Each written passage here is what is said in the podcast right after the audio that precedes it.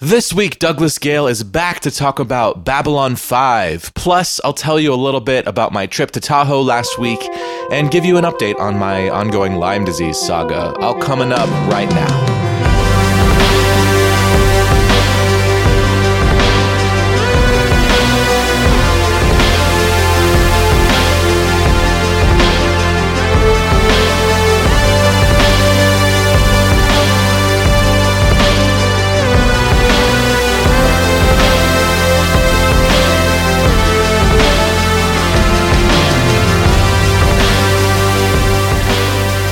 Welcome to Sci Fi. I'm your host, Jesse Mercury. Thank you for joining us.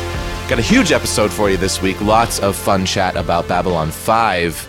Uh, so, I just started watching this show for the first time recently. Never seen it before, knew pretty much nothing about it.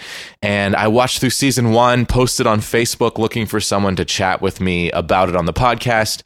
And Doug responded. And you know Doug, he's been on the show a bunch of times. So, that was a thrill for me. And of all the times Doug's been on the show, this was actually the most fun I've ever had talking to Doug. Actually, I think as human beings, this was the most fun I've ever had talking to Doug. Like the Star Wars holiday special was awesome and, and that was super fun time, but uh, I just really enjoyed this conversation with Doug about Babylon 5. And that's awesome because we're going to keep doing it. As I watch the show, we're going to do seasons two through five and- as well. So this discussion this week is, uh, you know, there's some, definitely some spoilers for season one, but I am unspoiled for seasons two through five, so I know pretty much nothing about it. We gave a couple of very light casting change spoilers for the rest of the show, but if you've never seen Babylon Five before and you don't know shit about it and you want to listen to this, go ahead. This might, you know, help you decide if it's a show that you're interested in or not. I don't think the spoilers in season one are really that critical to the story. From my understanding, the show really picks up starting in season two. Uh, so season one is just setting up a lot of things and helping the show kind of find its footing. Uh, so yeah, I'm thrilled to go forward and watch the rest of it. And if you've never seen it, check this episode out and maybe you'll be interested. Babylon 5 was actually in the news quite a bit after we recorded this podcast. Unfortunately, for, for a very sad reason, it's because the actor Stephen First, who played Veer, passed away. So that's such a bummer. Bummer news. I was very sad to hear that, especially because I'm just now starting to get into the show. And Veer didn't have that much to do in season one. Uh, from what I understand, he becomes much more of a central character moving forward in the show. So in season one, my impression of the character was that he's just kind of the the comic relief and the sort of bumbling fool character. And he, wa- you know, he wasn't my favorite in season one. Uh, so when Doug and I discussed Veer in this episode, we did not know. I mean, he had not passed away yet, so that definitely would have colored our discussion a little bit differently. But I, I left it intact uh, when we discussed how the character wasn't our favorite, and I feel a little bad doing that right after the actor passed away. But I'll just say up front, you know, I just want you to have my honest reactions to things, and this felt like something that I didn't want to filter my reaction to, uh, but I will just say, out of respect to the actor in the beginning, that I'm very sad that he's passed away, and I understand that uh, what was done with the character in season one is not the actor's fault. You know, he was definitely underused and was not really well developed as a character in season one, and that is not on the actor. So anything we said about the character, uh, please, please know that we still respect and are saddened by his passing it's not like we said anything that bad, but as soon as he passed away, my Jewish guilt kicked in and I, I felt the need to say something up front. So last week I went to Tahoe with Andy, uh, my girlfriend, the lovely Andy, who you've heard on this show. So she was actually out of town for three weeks before we went to Tahoe. She was in New York doing a workshop for a new play uh, called, I believe, Three Andy Warhols, where she was one of the Andy Warhols. uh, and then she actually just left again to go back to New York because she's doing another workshop for a new musical called Intermission. But we had this glorious week and a half in between these two long trips where we got to hang out a little bit in Seattle and then go to Tahoe with her family. Uh, so uh, it was amazing to spend every day together after missing her so much for three weeks, but now she's gone again, and I'm very sad. So her family actually goes to Tahoe every year. They've been doing this for a really long time. Uh, they invite friends along. They have a timeshare, and it's this amazing gathering that happens once a year. And I was very lucky and honored to be a part of that and to be invited. I was actually really nervous to go, and I made the decision the last day that I was actually going. Because when you have Lyme disease, when you have chronic illness, uh, uh, something that flares up and and flares down. That's not a thing. Something that goes up and down as dramatically as Lyme disease on a day to day basis. It's very hard to plan for anything at all. So making the decision to go out of town was actually kind of terrifying to me because I mean, what can very easily happen is that the day that we are scheduled to fly out, let's say I have a big flare up and my legs stop working and I'm twitching, and uh, you know, sometimes it's like my strength just turns on and off like a switch, and sometimes even my ability to to control my arms and legs. So if I have a really bad day, you're not getting me on a plane. You know, it's just not going to happen. Even if you put me in a wheelchair and and get me most of the way there, I mean, if I'm having a really nasty spasm fit, I'm not even going to be able to get out of the apartment. So so I, I was nervous about that. And I, you know, we had a ticket for me and it was kind of a a no pressure situation where at the last minute I could decide that I couldn't make it and no one would be upset with me, basically. So the day to fly out comes around, and I actually felt pretty decent, which was really exciting. So, you know, I'm like, let's do it, let's go for it. Because the way I figure it is if I'm home, sitting on the couch most of the time, recovering, I might as well sit on the couch in Tahoe and recover and be able to be with Andy when we haven't been able to spend that much time together uh, last month and then this this upcoming month. So I was really, really, really determined to go afraid that I wouldn't make it, and then I made it, which was great. Um, the the the plane ride was a little rough. I, I won't lie. I've discovered that I now have motion sickness. Uh, I never really had motion sickness in the past. I mean, I felt it before. One time on a really long kayaking trip, and then maybe once or twice in the car ever in my whole life. But the whole trip, I actually had some really nasty motion sickness issues. I have no idea why that is now sprung up, but that's a new thing for me. Uh, the plane ride in is on a really small plane, and it's very turbulent landing in the, the Reno airport where we landed and then drove into Tahoe. Apparently, it's really, you know, a weird landing that is always kind of turbulent for some reason or another, like the shape of the mountains or the whatever's happening with the wind. Uh, so I got really nauseous really quickly. Um, I mean, it didn't throw up or anything, but I was not feeling great when we first landed. And then it's much higher altitude that I'm used to. So it actually took me about three days to kind of get on my feet once we got to Tahoe. The first day I felt decent but kind of nauseous and we went out and had this amazing dinner at this cool place called Chopsticks that was right across the street from the Hyatt where we were staying uh, in the timeshares at the Hyatt. And Chopsticks was awesome. If you're in Tahoe, go check it out. The it was like a family-owned restaurant. We ordered a ton of food. The the chef came out at the end with his baby and uh, you know his I think his son or his brother was the person who had seated us and they were all just really proud of their own restaurant and the food was awesome. It was a really cool dining experience that I really enjoyed. But the second and third days I actually couldn't really leave the the the room at all. I was just, you know, not feeling up to doing anything. So I just sat and watched TV, which was okay. You know, I expected that. I was prepared for that. Uh, it's hard to not be disappointed when the people you're traveling with are doing fun things. I did. I missed the trick. I missed the trip to Truckee where they went to the um, the I think there's like an art fair, street fair or something in Truckee that they went to that I wasn't able to join them on, and uh, I missed a lot of pool time and all that sort of fun stuff. But what I did do is I, you know, I made myself comfortable in the apartment and I watched a lot of TV, and I started a new show because I wanted to, you know, entertain myself in a new and exciting way. So I started watching Better Call Saul which I fucking loved. Uh, holy shit. I'm almost done with season one at this point, but I was a big Breaking Bad fan, and two of my favorite characters from Breaking Bad were Mike and Saul. So having a whole show about them is fantastic. And then Michael McKean's character, uh, Saul, aka Jimmy's brother, and his character is suffering from electromagnetic radiation sickness, EMF sickness and it seems like maybe maybe it's in his head and maybe it's not so i'm very interested in the in the storyline because it you know reflects a little bit of what i've gone through except uh, kind of i don't know even i'm questioning whether or not this guy has this sickness on the show so i'm excited to see where it goes and see how they develop that story because there's this subplot that maybe the sort of uh, nefarious activities of his brother is causing him to be stressed because his brother is uh, Saul Goodman, aka Jimmy McGill, before he changed his name to Saul Goodman. uh, and you know he's he's a crooked lawyer, sort of. So I don't know. It's a really good show. It's really complicated. It's really well written. It's beautifully shot. I mean, the cinematography is stunning.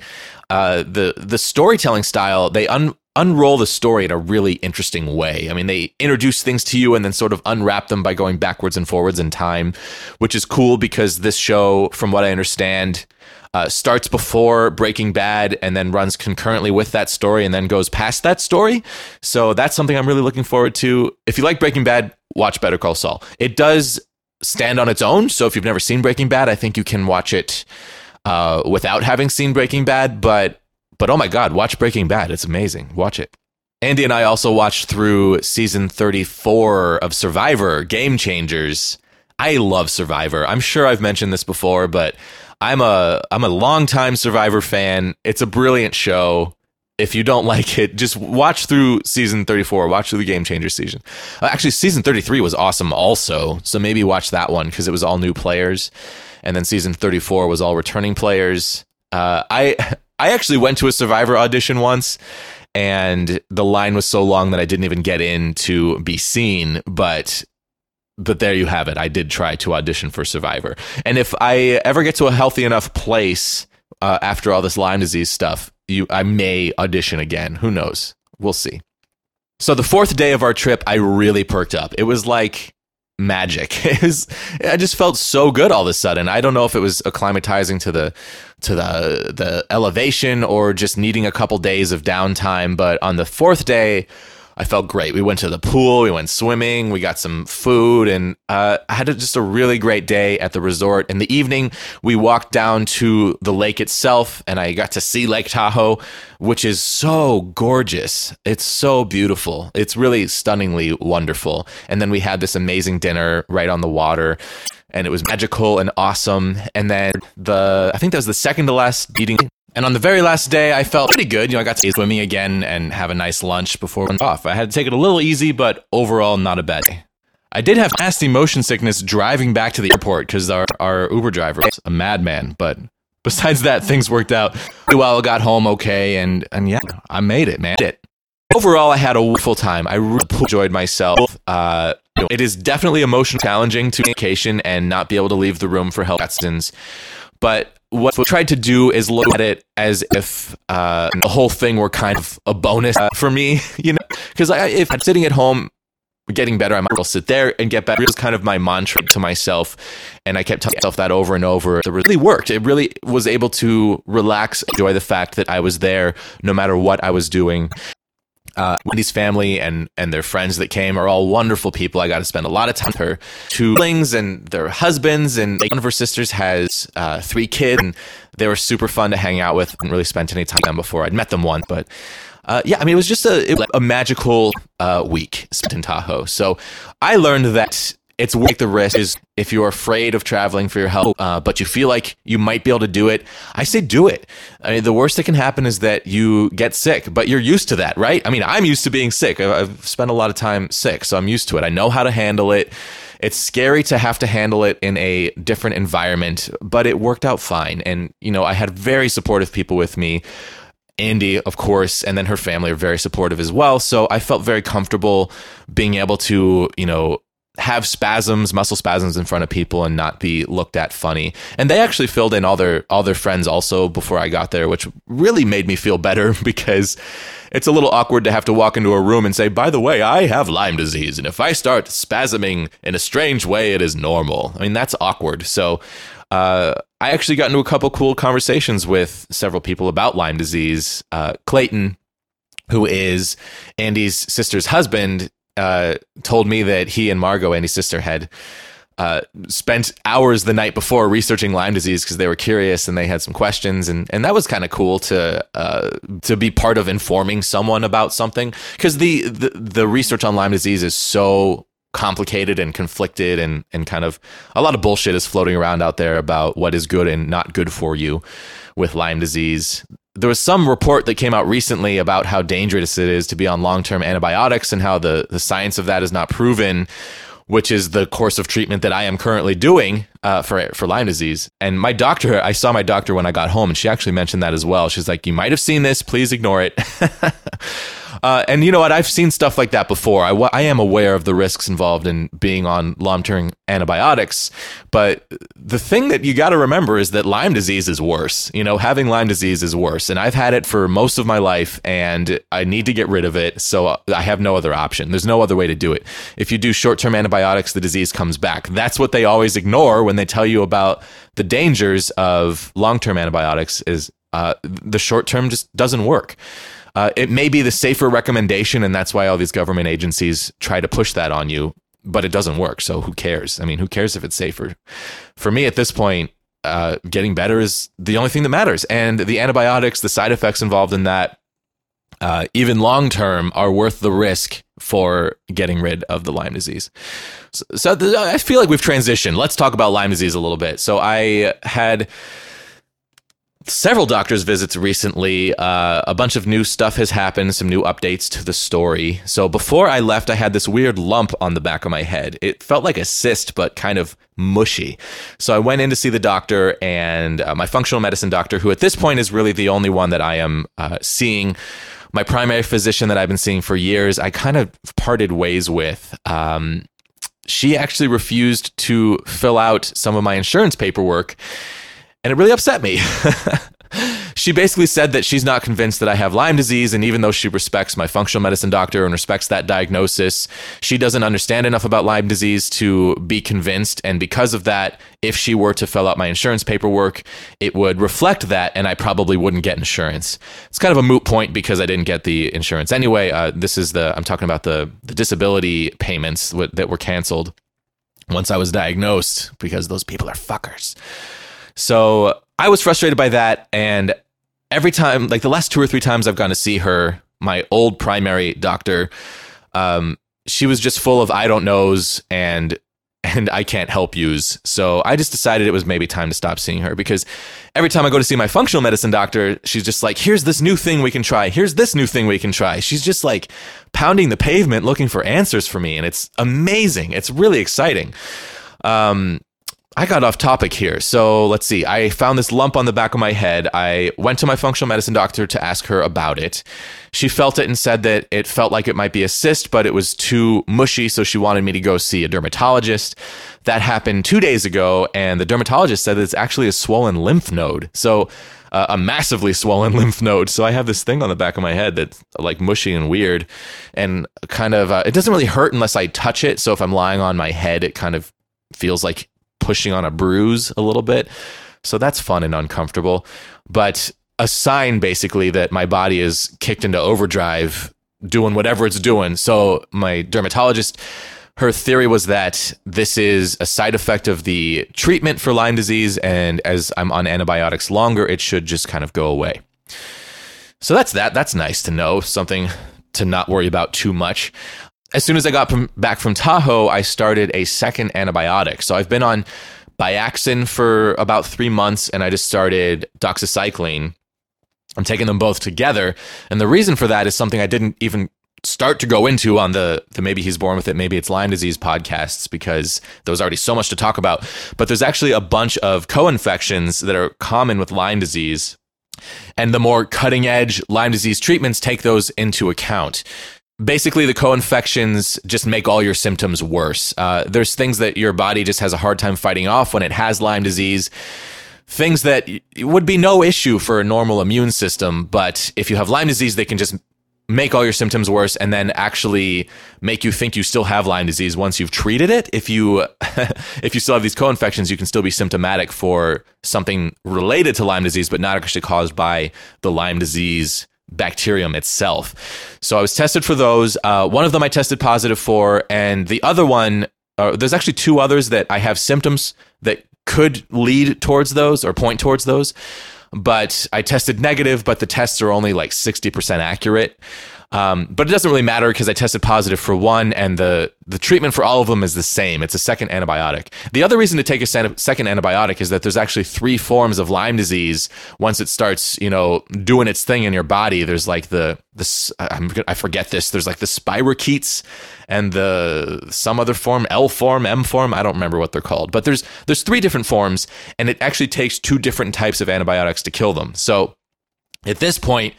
I now have everything in my body that I need to kill Lyme disease and the co infections, which is very exciting. The downside to this is that, similar to starting antibiotics in the first place, starting a second antibiotic causes a flare up reaction. So I have felt like absolute garbage for the last couple days. Uh, it's interesting, though. I feel like garbage in a sort of different way than I have before, which I take as a positive sign where my flare ups are very intense, but they're shorter. And then my post flare up time, I bounce back to a functional level way faster. So it used to be you know, if I flared up, it would last for days and then I'd have days of recovery after that. And now I might have a flare up that lasts for a couple of hours and then an hour or two later I'm back on my feet and can like go to dinner or play some Mario or record a podcast or something like that. So that's really exciting. That's a good positive change. Um, but yeah, when I started this new antibiotic, man, it was nasty. I felt really gross. I'm still I'm still in the middle of that. I mean, I woke up at like nine o'clock today, and it's now about eleven, and I just got out of bed because it took me a couple hours to get up and running. But now that I'm up, I feel I feel okay. You know, I'm I sound energetic. I think because I'm a I'm a big ball of energy anyway. So. Yeah, so I um, overall I'm just excited that I am now at that step of the process where I can you know, I have all of the antibiotics going at once. And hopefully, this is the last time that I have to take a massive dip back down. I can just start climbing out of the hole at this point, and it's, uh, you know, full speed ahead towards being healthy. So that's exciting.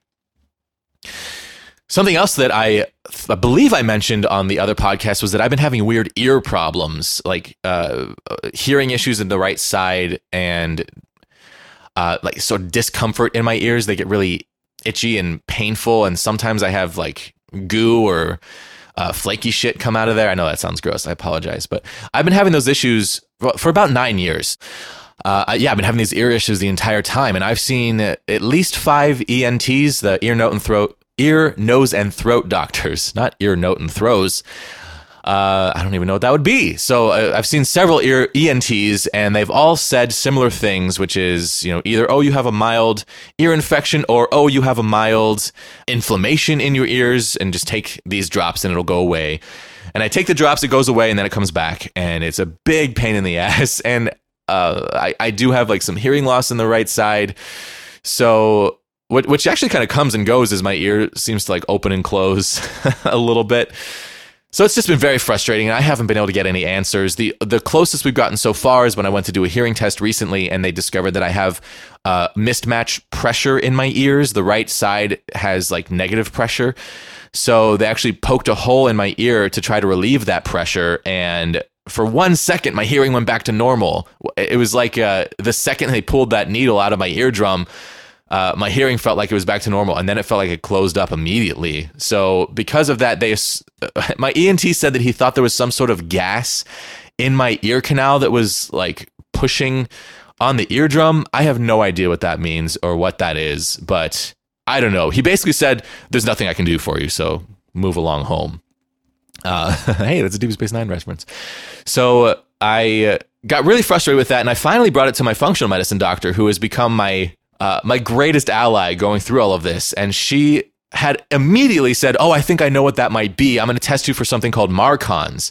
It's a staph infection that gets stuck in your mucous membrane uh, and it can be there for years and is very common with Lyme disease. So I'm like, Holy shit, let's test for that. So she tested me and the test came back positive. So I have a staph infection in my face. That's exciting. Uh, and there's a nasal spray to treat that. So, because I had that, she did another test for uh, a hormone, and I have some notes here. Uh, it's called uh, MSH, melan- melanocyte stimulating hormone. Apparently, people who have Lyme disease and who have Marcon's very likely uh, have low MSH, which is this hormone. And let me read to you Alpha melanocyte stimulating hormone is a critically important, important regulatory neuropeptide. It is produced in the hypothalamus, an area of the brain important for hormonal control of the body and where the nervous system meets the endocrine system. Small amounts are probably also produced elsewhere in the brain's stem.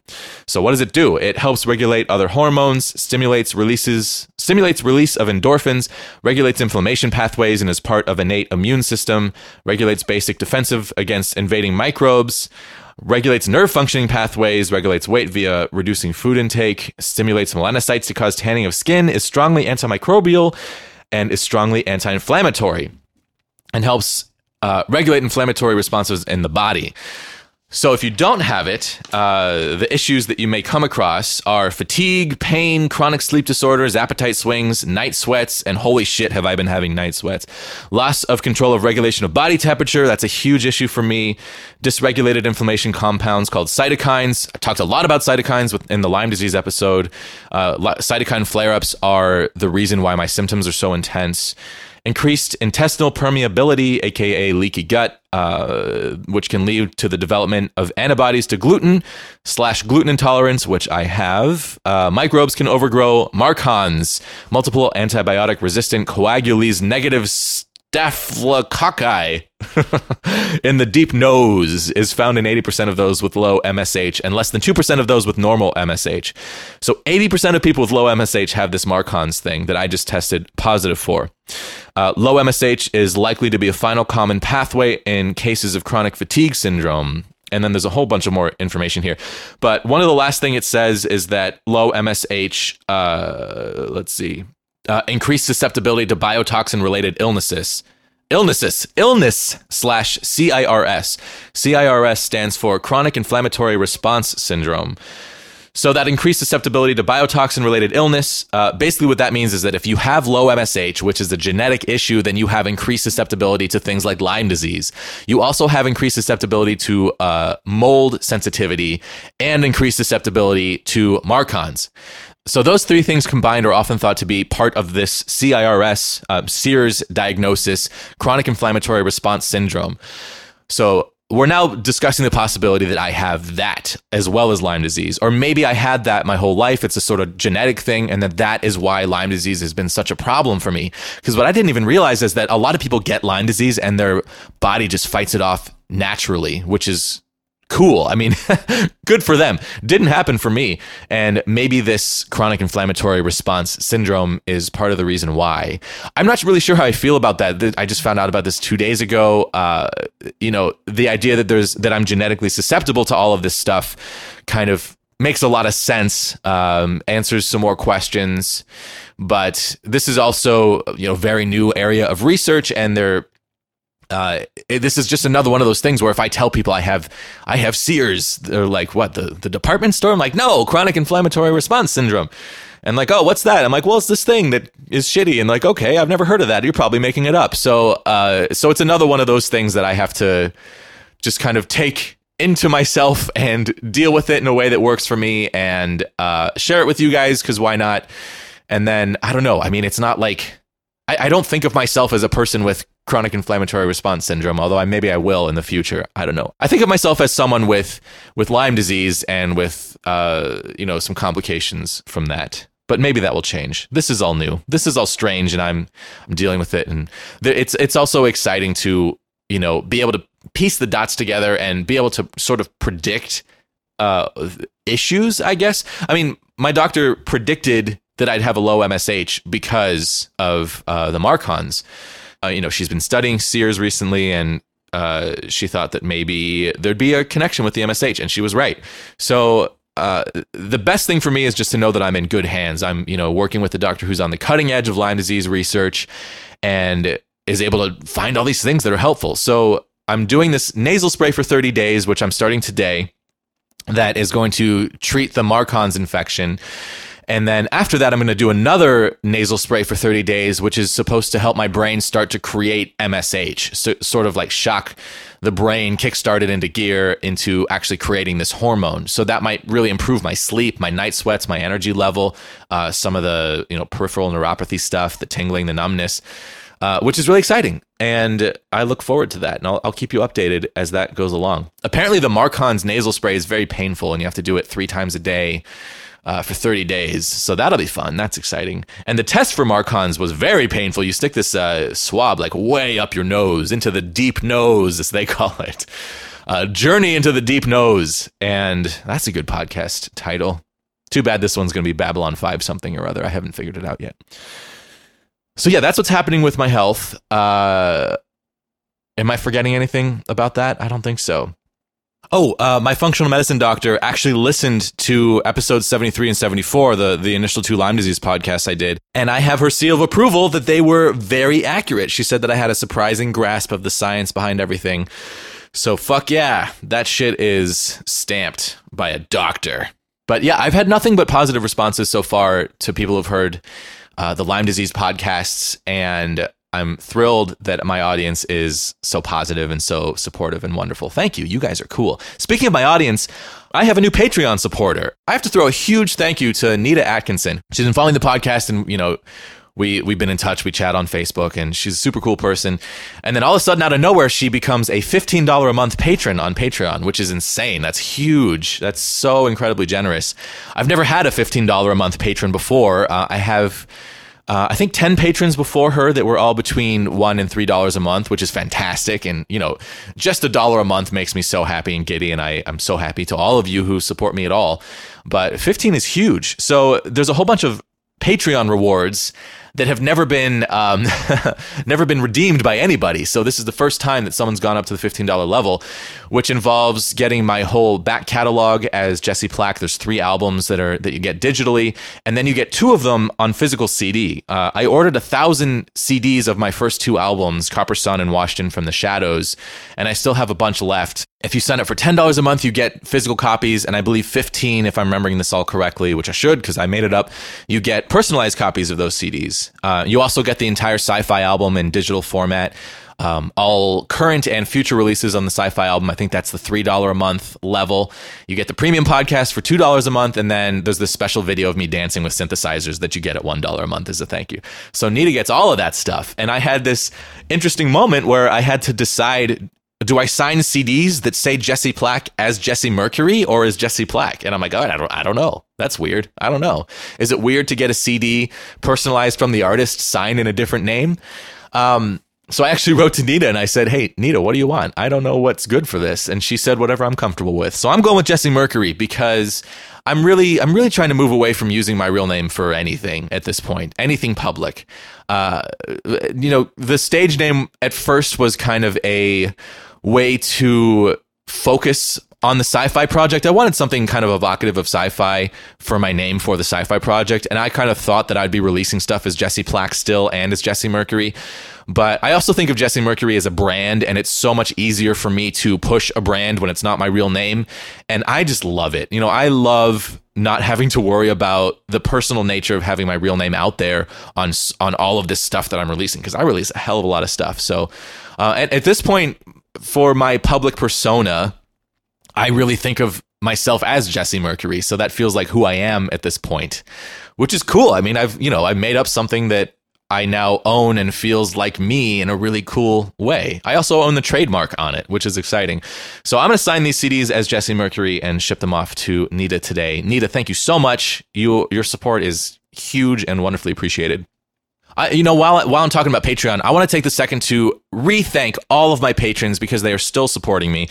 So let me pull up my Patreon here. Someday, someday, I will make enough to support myself off of my creative stuff, and that will be glorious. I don't, I don't think I've even ever done this before. I know that I've mentioned people as they sign up, but uh, let's see. Let's just go through everyone and list them all by name as a thank you. So Adrian Barrios, Andy El Hadif, familiar names maybe, Barton McGuire, Evan Carter, Jane Smith, Jeff Anderson, Michael Brown, Nita Atkinson, Sarah Lehman. The third wave of entertainment, which is actually uh, the guys from the Indie, Indie Intellect podcast. And uh, Daniel Sanchez from that podcast has a new show called The Next Big Thing Podcast. So, uh, yeah, throw him some support. Check that out. He's at Dan O'Tick on Twitter, at Dan O'Tick, D A N O T I C K. And Yael Ross. Uh, so, so yeah, there's some familiar names on there. Some of my podcast guests also support me, which is really exciting. and my girlfriend supports me, which is super cool. But all of you, I love you. I appreciate you. Thank you so much. You're getting me one step closer to making my dreams come true. Recently, I decided that I should be using this Patreon money to help grow the sci-fi project, to set myself up for success in any ways that I can. Maybe, maybe some advertising. I haven't really done that yet, but I've been thinking about it. But uh, I did sign up for a Bandcamp Pro page, which is ten bucks a month. So your Patreon support is helping me have this Bandcamp Pro page, which is super cool, and that allows me to sell the individual episodes of my premium podcast podcast. So if you don't want to sign up for two bucks a month to get all the episodes, you just want to hear one individual episode, you can do so on Bandcamp. Uh, thanks to my patrons, which is super cool. And hopefully, uh, people will take advantage of that, and I can do more cool stuff because I'll be, you know, selling more podcasts, which would be neat. I love giving away podcasts for free. I mean, this show and Sci Fi on Trial. I also love having a premium podcast with this uh, $1 an episode paywall or two bucks a month. Um, so if that's something you're interested in, you can you can do that. Uh, I just had a new episode come out of the premium podcast. It is the bonus episode for the trial of Terminator Genesis, which just came out from Sci Fi on Trial. So the trial's awesome. The bonus episode's awesome. I'm so thrilled that I finally got an episode of that out. It had been quite a while, I think since last February, since I got an episode out, just because Lyme disease was uh, a little rough. Recording Sci Fi on Trial is a lot harder than recording an episode of this show, which is just normally one on one conversations yeah, setting up like a table and five microphones and organizing people to show up, watching the movies, having a movie watching party. It's it's very complicated. I love it. Keep doing it, but uh, but yeah, it's complicated. Speaking of sci-fi on trial, if you want to vote for the next film, uh, we're choosing between Mars movies. So the options are John Carter of Mars, Ghosts of Mars, The Martian, and uh, what was the last one? Mission to Mars. That Gary Sinise movie that I really liked when it came out. I also kind of hated it. It was weird. I need to watch that again. Uh, so right now, John Carter of Mars is in the lead. If you want to vote, you can do so on Twitter at Sci-Fi on Trial. I think there's two days left to vote at the time of this recording, maybe two and a half. And I'm recording this on June 29th, which is the day this podcast is going to come out. And holy fuck, that reminds me. Uh, tomorrow, June 30th, is the two year anniversary of this podcast, actually. Uh, the first episode, TNG Trek Begins, came out on June 30th, 2015. So wow, quite a journey. Uh, just getting bigger and better all the time. It's actually a great time to celebrate my two-year anniversary because this month I got twice as many downloads as last month for the podcast in general, which is insane. I mean, I'm not really sure what's going on, but but it's very exciting. So I'm assuming there's a bunch of new people listening to the show. Uh, welcome! I'm so thrilled you're here. I've noticed a lot of plays on old episodes, which is really cool uh, and really gratifying. I guess if you build it, they will come. I mean, someone should make a movie where that's a theme in it because it's wise. So yes, thank you so much for listening. Two years of sci-fi going strong and and here we go into year number three. Fuck yeah.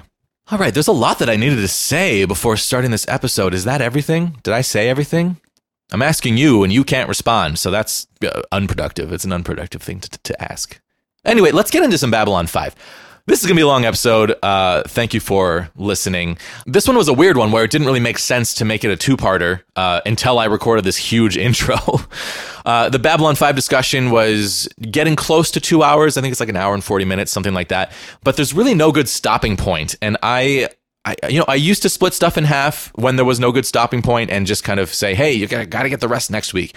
I'm trying to veer away from doing that. If there's a good stopping point, then I will. I will make it two episodes. That's great, but if there's not, I'm going to try to get it all together in one. Um, yeah, we'll see how that works out. I mean, it's a time thing because an episode that's twice as long takes twice as long to edit and and finish. So, uh, but this week, this week I did it, which is pretty cool. So let's dive into the year 2258, the dawn of the third age of mankind, Babylon 5. It was the dawn of the third age of mankind, ten years after the Earth Minbari War. The Babylon Project was a dream given form. Its goal to prevent another war by creating a place where humans and aliens could work out their differences peacefully. It's a port of call, home away from home for diplomats, hustlers, entrepreneurs, and wanderers. Humans and aliens wrapped in 2,500,000 tons of spinning metal, all alone in the night. It can be a dangerous place, but it's our last best hope for peace. This is the story of the last of the Babylon stations. The year is 2258. The name of the place is Babylon 5. Douglas Gale, welcome back to the show. Well, thank you. It's been a little while. Last time you were here, we did the Star Wars Holiday Special. No, Yes. no, that's not true. We played the we did the role playing game. game, yeah. yeah, you were there for that also. Yeah, that was fun. You were the droid. Yeah. you didn't seem happy to be the droid.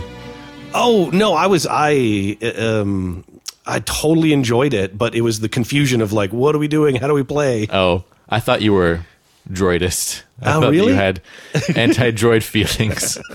no, I might have in my own head been trying to figure out what the characterization was of the droid because they Yeah. give you little clues and signals of like this is the kind of person they are. Yeah, so totally. that could have been uh, an angry droid coming across as though it was an angry person. right.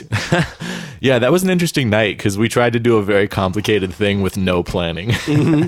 and it worked out as as you could expect. But it actually came out kind of great. yeah, I would do it again in a heartbeat. yeah, the episode was fun. I liked it a lot. The um, I put in some Star Wars music behind it, which made the whole thing feel like great. Yeah. I, I liked it. it was a Nice. good time. Well, and you're back now. I'm back again. You're back again, and uh, we're here. We have convened to talk about Babylon Five, Babylon Five. specifically season one. so I yeah, I just Last started. best hope for peace, I just watched this through for the first time. and you'd never seen it. I'd never seen it at all. I'd never seen a single episode of the show. How Like, much I, did- I couldn't even. Uh, I could tell you. I think if I saw a picture of Londo, Yeah. I would say, "Oh, that's Babylon Five, right?" right but not know who the character was or what they Exactly. did yeah Yeah. what did you know about babylon 5 before you started watching it like what Uh, was your All I knew was that people were always comparing it to Deep Space Nine and saying that uh, Deep Space Nine ripped off Babylon Five because Yep. the script was circulating earlier. Yep. Uh, which I forgot until like halfway through season one because something I'm like, "That's like Deep Space Nine. I was like, oh, Yeah, yeah, yeah. I get it. But um, but it's so funny because the shows are so different. They couldn't be more tonally different. very much so yeah Like like the tone of Deep Space Nine is very dark but real. You know. yes And like Babylon Five is a little bit. I- It's like a little bit more majestic in tone. if Yeah. that make- it has Yeah, yeah. plumage. yeah yeah yeah yeah it's Yeah. something that is I, I believe intentionally going for high art Yeah. you know i don't think that anyone involved with deep space nine thought anything more than like let's make a really fucking good star trek Totally. where i feel like uh, uh, j michael straczynski was like i want to make an epic sci-fi story you know Yeah, totally. Yeah, and I think that's what drew me to the show was that I'd heard that from fans, and I have to part say, of the mythos yeah, I saw I saw pieces of that in season one, but Yep. just pieces. Yep. and it was kind of tantalizing. It's like Yes. here's what this show could be, Right. Uh, and I've heard from other people that you really have to just kind of stick it out to get to that point. season one is the worst of the five seasons Yeah. Yeah. I still liked it. Like I still I was surprised when you when you posted that. I was like, "Oh, Jesse's gonna love the rest of it." Then, yeah, I I can't wait to watch the rest of it. I liked it. I really liked Sinclair. Yeah. Like I really connected to that character. Yeah. And this is the only spoiler that I have for season two, and I will share it right now. So spoiler alert. Yeah. Uh I hear that he's replaced on the show. That's another thing to me. The it's a five year story that was planned out ahead, and the main hero character gets swapped out after season one. I think are the two biggest pillars of the mythos uh, Hmm. for someone who hasn't at this point seen Babylon Five. Like, Yeah. I think those are unavoidable things to hear about the show. Yeah, you know, I honestly didn't know that. Actually, I knew the Really? five. I knew that it was like a planned out five year thing. I think. Yeah. I actually, I don't even remember if I knew that or not.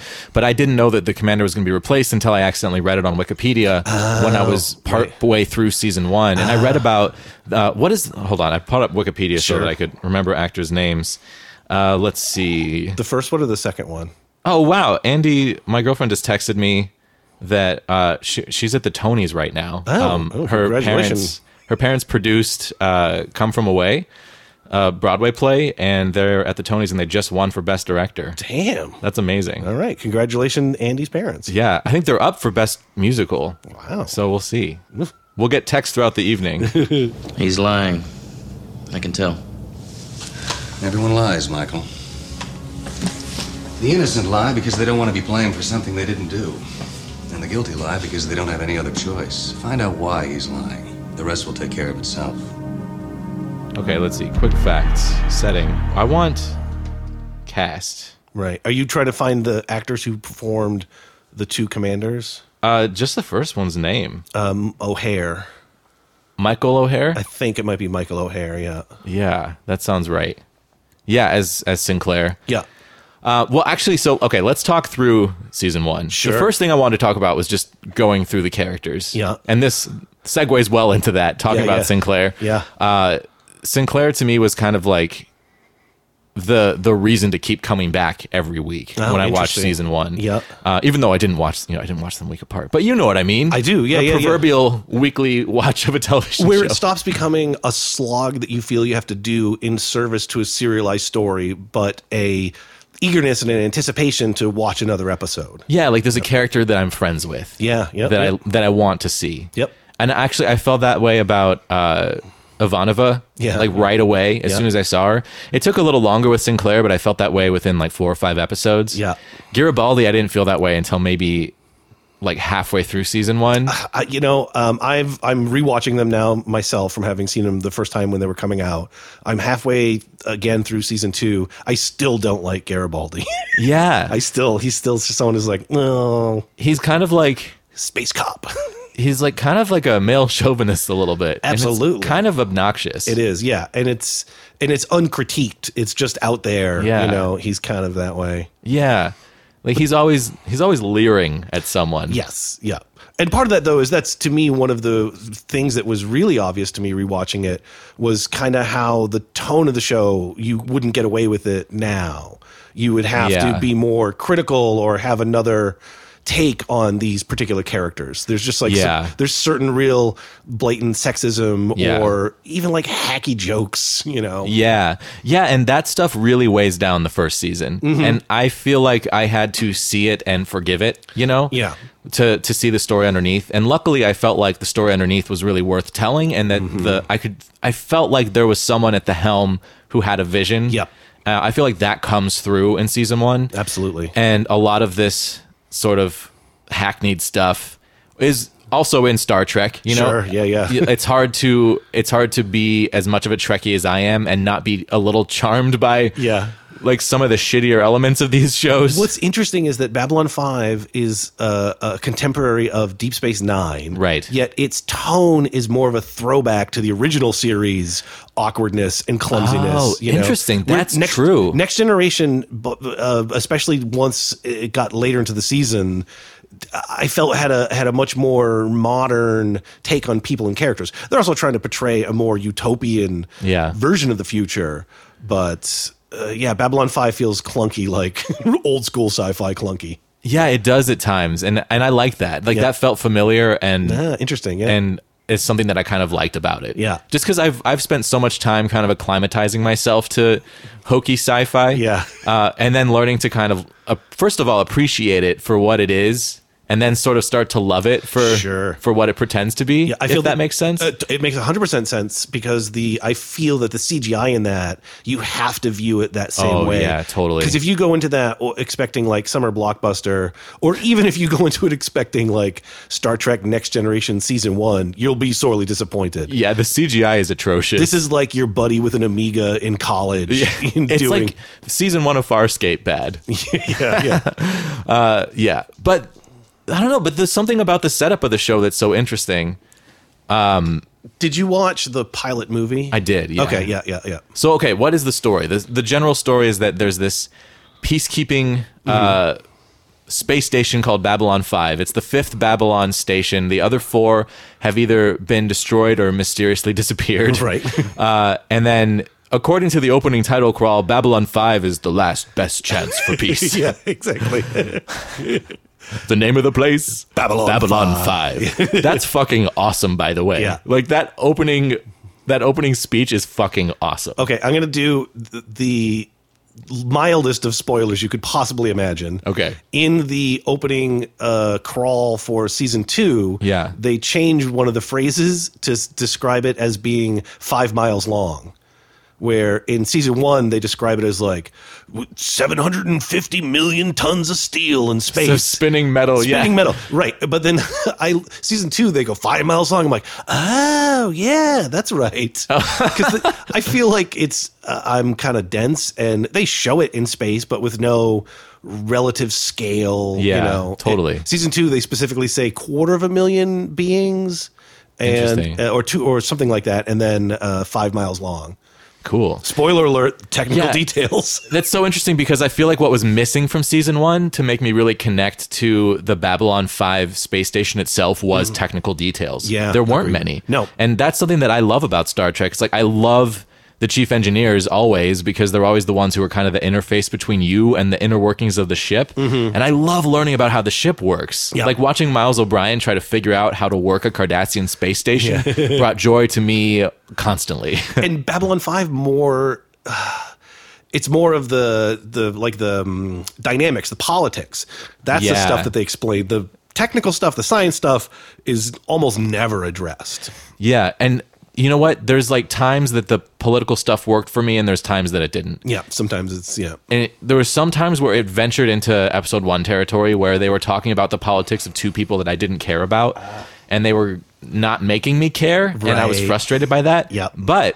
Uh, I'm like really hooked into what's going on with the Mimbari and the Centauri, and, Sure. and I that's you know The Narn. and the Narn, yeah, that stuff is really interesting to me. The more fleshed out Yep. species, the, uh, one of the criticisms that season one uh, gets a lot is that there's sort of uh, what they call quote unquote monster of the week. Yeah. Which sometimes is literally a monster. Sometimes it's an alien race that you will never hear from again, which is very much in the Star Trek mold. Yeah. You know, where you've got like your Klingons and your Romulans and your Vulcans and your humans. And then you have these like one off people that pop up and disappear. Yeah, totally. The Babylon 5 does the same thing. Yeah, they To its also detriment. they also do something interesting and, and very unique from Star Trek, which is that they have multiple of each species Yeah. living on the ship. Like there's Right. Mm. y- we get to know two Minbari, two Narns, and two Right. Centauri. Yeah, yeah. in With- e- season one. Even though, in a way, the ambassadors stand in. uh, So that's if I don't know if I should get into the specifics of on the show. It's a space station. It's like the UN in space, Yes. and then we it got was- distracted and forgot to continue this It's, part. it's it's made by humans made the space station and they run it as neutral territory, but then there are ambassadors from the major players species in the area, and those ambassadors on the show for the audience represent a stand-in for their races, but then also literally as their characters in the show, they're representing their race to Right. uh, not just humans but to other people, other races in the galaxy. well put. Thank you. I'm glad you're here. Some people have derisively, in the way that uh, Deep Space Nine will, uh, I think L. Sanchez refers to it as the gas station in space. Yeah. No, or Joss Chambers. I can't remember which one. So that's the dismissive thing of Deep Space Nine. It's a gas station in space. Babylon 5 is dismissively referred to as UN in space. Right. Yeah, I've seen that online. Yeah. So yeah, I I, I actually really like that aspect of it. That's the thing about the first episode, the pilot movie, that really appealed to me was just the fact that it was like a future in which people recognize that talking to each other and communicating Yeah. and uh, coming to agreements together on a galactic scale was an Right. important thing to do. Right. And the idea that humans would be at the center of that, I thought was really great. I'm like, yeah, that gives us something to shoot for. You know. and in a in a like you said at a higher level where uh, TNG Picard represents a, a, a difference from um, Kirk classically, where Kirk is action and Picard is diplomatic. Yeah. but that's one person as a representative out in space, and then uh, Babylon Five is the representatives of those races together uh, dealing with it um, amongst themselves. Yeah, like one one of each race comes together and they fight. Yeah, yeah. Uh, and Londo and Jakar are always on the opposite side of every Everything. argument. Yeah. Yeah. Oh, I, I do want to talk. Okay, I definitely want to talk through all the characters in season one. So I'm gonna pull up a list so we Mm-hmm. Right. don't we got forget we, everyone. we did Sinclair, Yeah. and then Garibaldi, and then see. we did a we started to touch on Susan Ivana, Ivana Ivanova Ivanova, um, Ivanova. Babylon Five. I'm just gonna look up season one. Sure, Sure. that might be easier. Okay, regular cast. Michael O'Hare as Commander Jeffrey Sinclair. We were right about that. Yep. So I thought Sinclair was like really well cast. Yep. Agree. he he's so just like solid. He's the type of guy that you want to follow. Yeah. And he's not through any sense of being imposing or commandeering or you know strict, but you just kind of want to be liked by him because Yeah. he seems to know right and wrong, Right. and you want that type of person to affirm you as being good. you know what I mean? Yeah, uh, he's very comforting. Yeah, totally. He's a he's like a positive paternal figure for the space station for the show. Yeah. And then, so the whole backstory of the war with the Mimbari, where the Mimbari beat the humans, they were about to destroy them, Mm-hmm. and then they surrendered. Right. And then it all is kind of wrapped up in some mystery surrounding Sinclair and something Right. that happened in his past, Yeah. and memories that were seem to be taken by the Mimbari. There's a hole in your mind. yeah, like something after the Battle of the Line. Yeah, happened. the Battle of the Line was when the Mimbari had chewed through Earth defenses and then had made it to uh, the humans' homeworld, Earth, and were ready to just finish the job. Yeah. and so then Earth sent up the last of their uh, space force. Uh, to defend the planet, and that was they call it the Battle of the Line, where the, in theory they're supposed to stand there and not let the Mimbari cruisers through, but in fact they were just going to get chewed up like a hot knife through butter, as the Mimbari had done through all the rest of their forces. Yeah. And then uh, uh, S- Sinclair's was part of that, the line, and there are all of his teams are getting shot up. And then he does uh, a suicide run towards a Mimbari cruiser. He's like, well, I'm going to, this is the best I can do. And then before he hits, his ship disappears. And then uh, he loses the next 24 hours from his memory. And then uh, the Mimbari surrender yeah. so that's the and that's the how the that's part of the backstory which is i think a great I love it. yeah I And s- love it. oh and Yeah. most of humanity doesn't know that that's what happened a lot of people that are you know uh, part of the higher echelon know it and it causes some sore spots but other people talk as though the humans beat the mimbari in the war Right. Yeah, which is a really interesting little piece of propaganda, in world propaganda. yeah yep And I love that there's a little bit of distrust between the rest of the command structure and Sinclair because Mm-hmm. he went in there and ended the war, and no one understands how or why, Mm-hmm. even the man himself. So they kind of have to take his word at that. And I think a lot of people don't trust him for that, even though he is being honest. Right. Because the memories start to come back to him throughout the course of the first season yeah uh, but it still makes other people distrust him because that's just seems to be a part of human nature is when someone does something you don't understand you assume that they did it nefariously right right right right They came at us out of nowhere. We never had a chance. The sky was full of stars, and every star an exploding ship.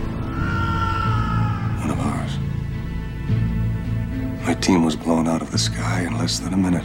conspiracies are a big part. It's one of the ongoing themes of Babylon Five.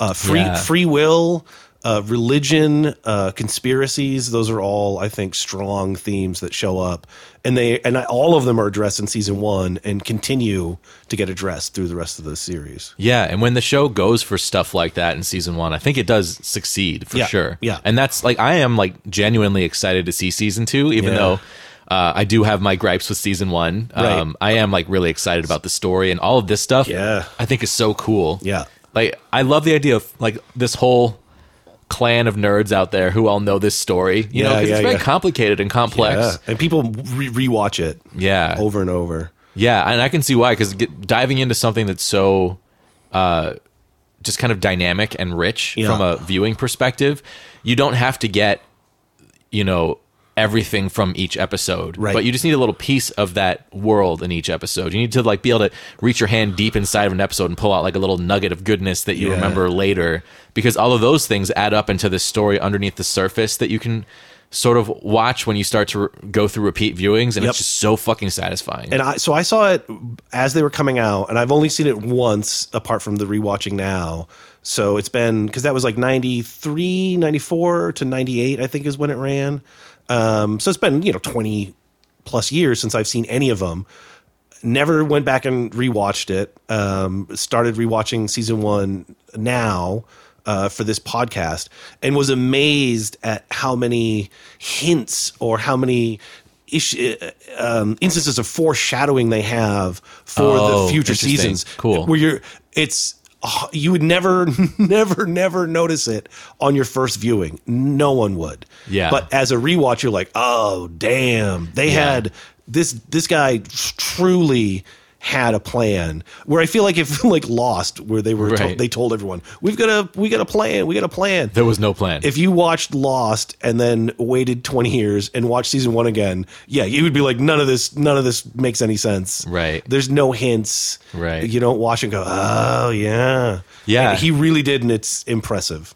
Yeah, totally. That's that's uh, kind of a feat, you know. Like people people who have those types of passions don't generally get to make the TV that is mass consumed, Especially in 94, Uh, you know. especially in '94. This was for before sure. Sopranos. Hold on, Miles wants up. Yeah. Miles, come here. Come here. Yeah, a lot of people um, I've seen it referred to as um, uh, uh, not part of the golden age, the so-called golden age of TV, Yeah. but as like a transition show away from purely episodic to serialized shows. Yeah, it's because this show did that. I mean, Deep Space Nine did it concurrently, but Deep Space Nine started their serialization Right. with like in in year like four. Well, yeah, way into it. Yeah, right. which would have been basically year three or four of Babylon Five, which Right. had been doing it since day one. Right, with- so Babylon Five definitely beat Deep Space Nine to the punch as far as you know serializing the storytelling. And, Right.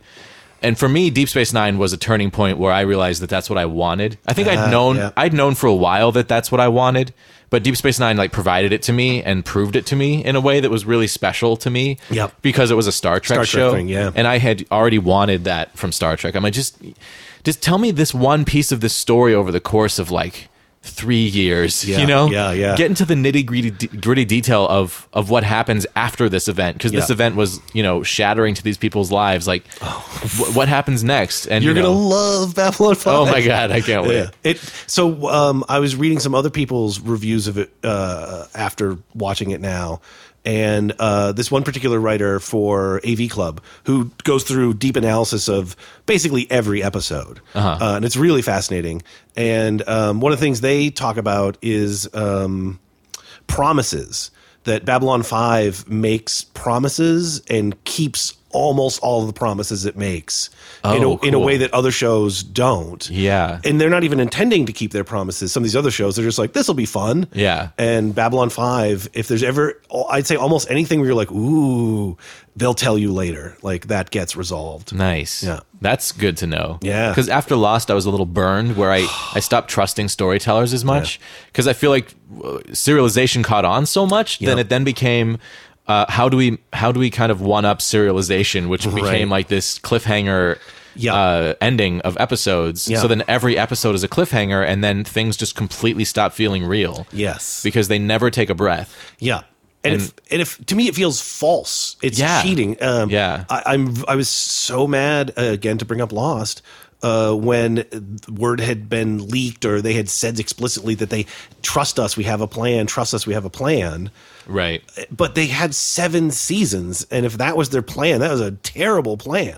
So I listened to the Lost podcast uh, when they were making it. Carlton Hughes and Damon Lindelof would come on and talk about what they were going to do with the show. Oh, yeah. And they would say, even on that podcast, you know, like, we will tell you what this means. Wow. We will tell you. They said it on the podcast. And then as you listen deeper into the run of the podcast, when they're finishing up the show, they start to say things a little different. And it's kind of a transition from like, Uh. well, some things are better left as a mystery. You know, they start to pepper that into the conversation Sure, yeah. on the podcast and then by the time you get to the end they say these things are are explicitly being withheld from you to make your story experience better basically cuz like you can take from it what you want and that's like their storytelling method but I I honestly don't believe it like I when I watch the show I f- and you get to the smoke monster uh their explanation for that honestly felt to me like maybe like they just didn't know when they started the show. Yes, like they agreed. had a, a general idea of where it was going to go, Mm-hmm. but uh, but I feel like maybe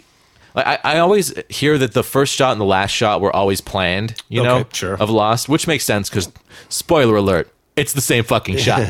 but so I believe that, but I feel like maybe they had a couple of things planned and Right. then filled in like 95% of the details as they went along, but pretended that they knew more than they did. Yeah, yeah. And and it just really lost my trust by the end of it. And I did not like the last season. I didn't Yeah, enjoy me I either. enjoyed maybe two episodes out of the last same. season. Yeah, the same boat. Uh, I agree. And Babylon 5 was the thing that made me think that serialized shows, when people say that they have a plan, will be awesome. And I that Hmm, cool. that helped convince me to stick with Lost far longer than I think I should have. Because I Uh, just yeah. I felt like no, it's going to be like Babylon Five, and it's all going to tie gonna it work together. out. Yeah, I watched Lost twice to check, and, and it was not there the second time either. Uh. and it was painful the second time. Like I, I came to peace with it by the end because you know you got to move on with your life. Sure, you know. Well, Babylon 5, for anyone that was burnt by Lost, i- i- if you like sci fi, it is you a can accept- salve you it can is- it rub is the healing salve for the on lost the wounds of burns. lost, the lost burns. I was going to say, On the Wounds of Lost sounds like the title of a Babylon 5 episode. the titles that they have are, are you, depending on how you want to view them, either super poetic or super pretentious. I I veered towards pretentious. Yeah. like all of season one is uh is in in fan circles referred to as signs and portents, right? Uh, Each season has a title. Yeah, and they, That's- so they pick a title of one episode that kind of sums up the whole season. defines it, yeah. Is it is, is that correct? Signs and portents. Signs and portents, yeah. portents. Portents. Portents. P O R T E N T S. It's a use I word. Use that word. It's a word I use so infrequently that I don't actually know how to pronounce it. Now that I'm saying it out loud. Grateful the Psycho has given you a purpose in life. When that purpose includes scanning my mind to prove my loyalty, it's not only invasion of my privacy, but my honor. As for fear, if you enter my mind for any reason, I will twist your head off and use it for a chamber pot. If you'll excuse me. So that's one character. The second character is Claudia Christian as Lieutenant Commander Susan Ivanova. Yeah. Uh, Ivanova. Ivanova. So the first time I saw that was before it was pronounced, and I heard it in my head as uh, Ivanova. Ivanova, yeah. But Well, it then- also fits in with sci-fi Nova. I guess I don't know. Um, and then like it was Ivanova, which sounds so much better, and I was so happy to know that I was wrong because I'm like I have I, uh, Ivanova is kind of an awkward name to, to have to listen to for for five years. But when I found out it was Ivanova, I was like, ooh, that's snappy. I like it. And then I was sold.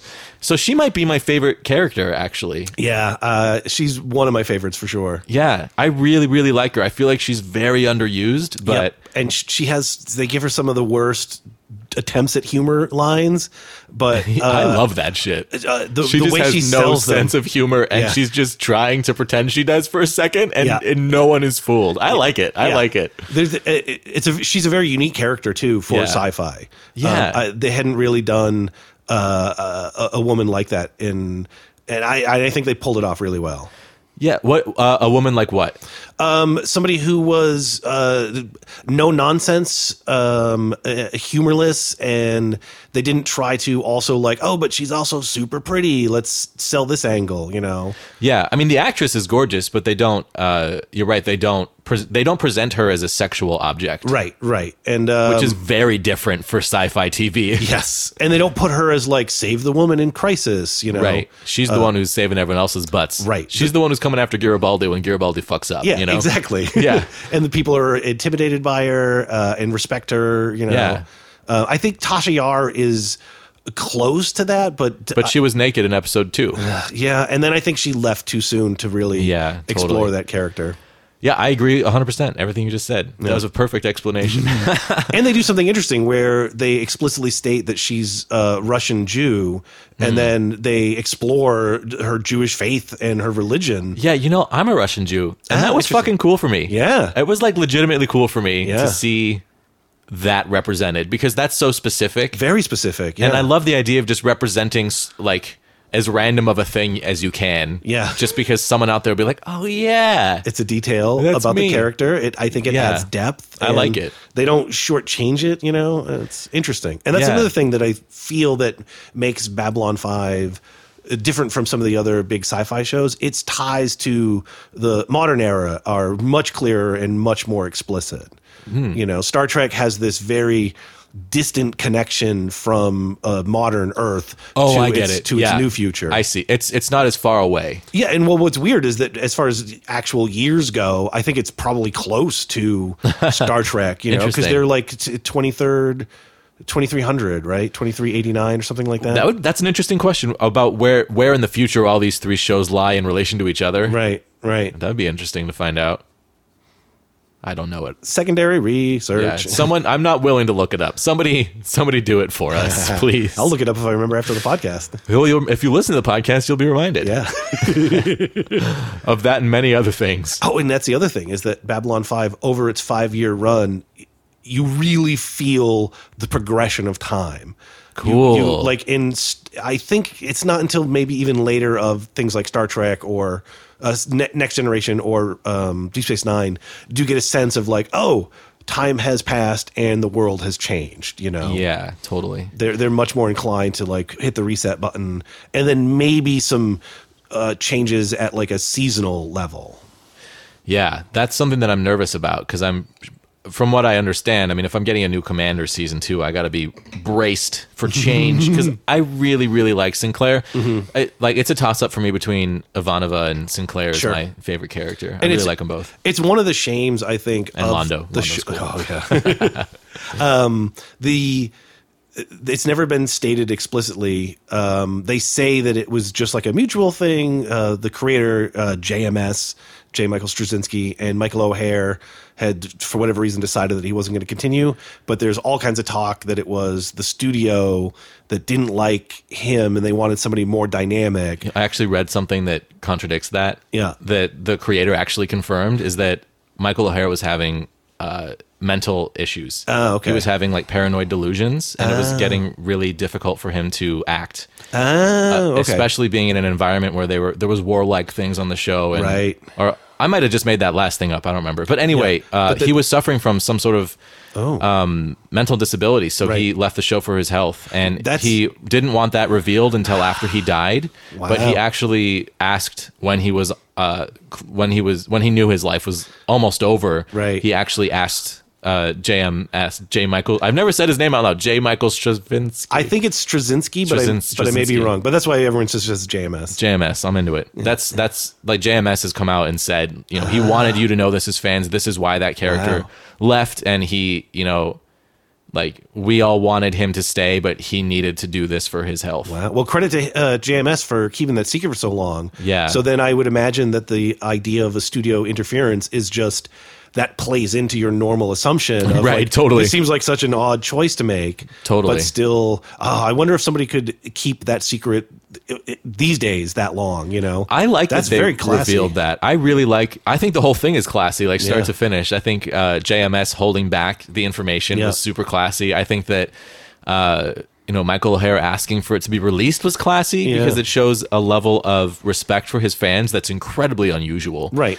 And that's something I've heard from my friends who are into Babylon Five is that the uh, the actors from this fan community are incredibly giving. Yeah. which And- is so cool. And I think part of it uh, stems out of the um, early adoption of the internet by JMS, where he was Mm, yeah. super active in the online community for the show, talking about it a lot as it was being aired. And there were like mini contests where people could win certain things that showed up in the show. And Oh, there's cool. Lots of little nods to the online community in the show based on names way. of sectors and things like that. Oh wow, that's so cool. Yeah. Oh man, can you imagine like being able to influence a show like that in Yeah. some little way? It'd be Yeah. so neat. And that's one of the things that you- when you start to read about Babylon 5, the meta level, you know, of uh, not the show itself, but w- what was going on in the world in the context of the show, Yeah. um, is that it was the first show that uh, I think really had that level of in depth online connection with fans with creators.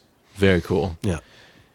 Yeah. W- Were you involved in that when you watched it? I would read stuff, but I was not like Hmm. an active. I tend to be a lurker almost always in online communities. So Oh really? You're just like watching from the back but not or just participating? Like, yeah, just like reading, going on to you know the Rec Arts, whatever it was, the Usenet group for Babylon Five, looking for JMS posts. Like, what does he say? Oh, gotcha. Let me Yeah. read about that. I don't need So- to read other people arguing with each other. You're using it as a as a pathway to the creator's thoughts. Yeah, exactly. Some more supplemental information, but that's also probably where I get bad ideas, like oh, you know, the studio execs.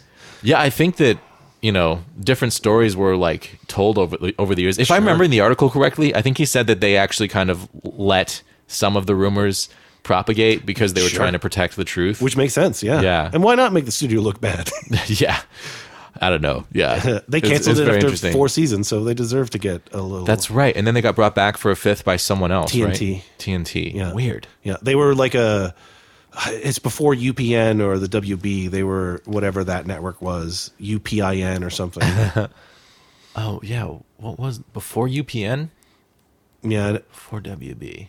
I don't remember. I mean, you you look it up and you'd be like, never heard of it. Oh really? Yeah, it's like I think it or E UPEN. oh, interesting. I wonder if it's on this article. It might be as far as the initial broadcast uh, company. Uh, I did find the the episode intro. Oh, It was the dawn of the third age of mankind. it's a good Michael O'Hare. Ten years after the Earth Minbari War. The Babylon Project was a dream given form. the way that he pronounces that is really interesting. I tried to do it justice just now. Let's see, this is long. I'm just going to lead, read the end. It can be a dangerous place, but it's our last, best hope for peace. This is the story of the last of the Babylon stations. The year is 2258. The name of the place, Babylon Five. wait, wait, wait, is Babylon 5. you were a little early. That's okay. We'll, we'll get it next time. Um, oh, yeah, okay, let's see. Uh, air date E PTEN. PTEN. E Okay. P10. Let's see what that is. Never heard of it. Yeah, I've never heard of it. Primetime Entertainment Network. And I was wrong about the year that Babylon 5 takes place. You said it was uh, 2258. Oh, 2258. And Star Trek's what? Like, Next Generation, I think, is the 23rd century? I don't know. I was going to Twenty fourth century. I think the original series is twenty third century, and Next Generation is twenty fourth century. Uh, I know Duck Dodgers is in the 23rd and a half century, or is it 25th and a half? Well, Went for a joke, didn't know the facts. Duck Dodgers Duck Dodgers in the 24th and a half century. That's is that uh, from South Park? no, that's um, uh, Warner Brothers. It's um, it's uh, Daffy Duck as a Buck Oh. Rogers parody. That's the one with the Martian. That's where he's. That's the the Martian dude, Cool. Uh, Marvin. Marvin, Marvin the Martian. Oh, they didn't win for best musical. Evan Hansen won, but that's okay. We had a great night, and we were happy to be there. That's fantastic. Well, they won for best director. That's cool. That's pretty good. Yeah, yeah, uh, that's exciting. I got pictures of them at the red carpet, and it was, they looked fantastic. It was so cool. nice. These aliens may be just snakeheads to you, but the Mutai means something to them. You treat it like a tank fight. Oh, come on, man, don't be like Stroke that. off. Jerry Doyle as security chief Michael Right. Garibaldi. Yeah. So I I like Garibaldi. Yeah. Like believe me, I'm I'm on team Garibaldi. Okay. But I don't know if I would back him up.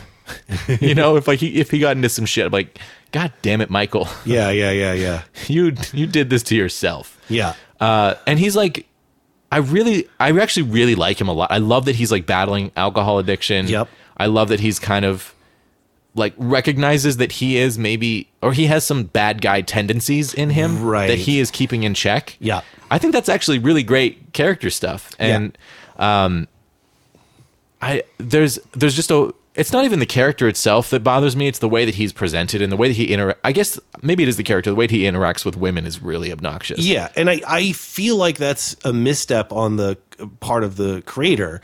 I think that they're they're intentionally trying to make this part of who he is, Yeah. but uh, unexamined. You know, it's, Right, yeah. and, and often played for humor. Totally. but it's it's like oh, you, you're making this lady uncomfortable. That's Right. That's that's not funny. Yeah, it's not funny. Yeah. It's really creepy. Yeah. And I feel like there are many alternate realities out there where Michael Garibaldi is like a sex offender of some form. or Right, another, right, you right. know? Yeah, I- I- if- But in this one, we get like the ultimate version of him. Like we Yeah. get a good version of him. ah, he's a decent guy. Yeah. If you did a gritty reboot of Babylon 5, it would be like, oh, Gary Baldy's up on sexual harassment yeah, complaints. totally. Very validly so. Yeah. But I do, I mean, I do like the character and root for the character Mm-hmm. a lot. Um, yeah. Dylan, just before he died, the Minbari assassin looked at me and said, There is a hole in your mind. An old Minbari insult.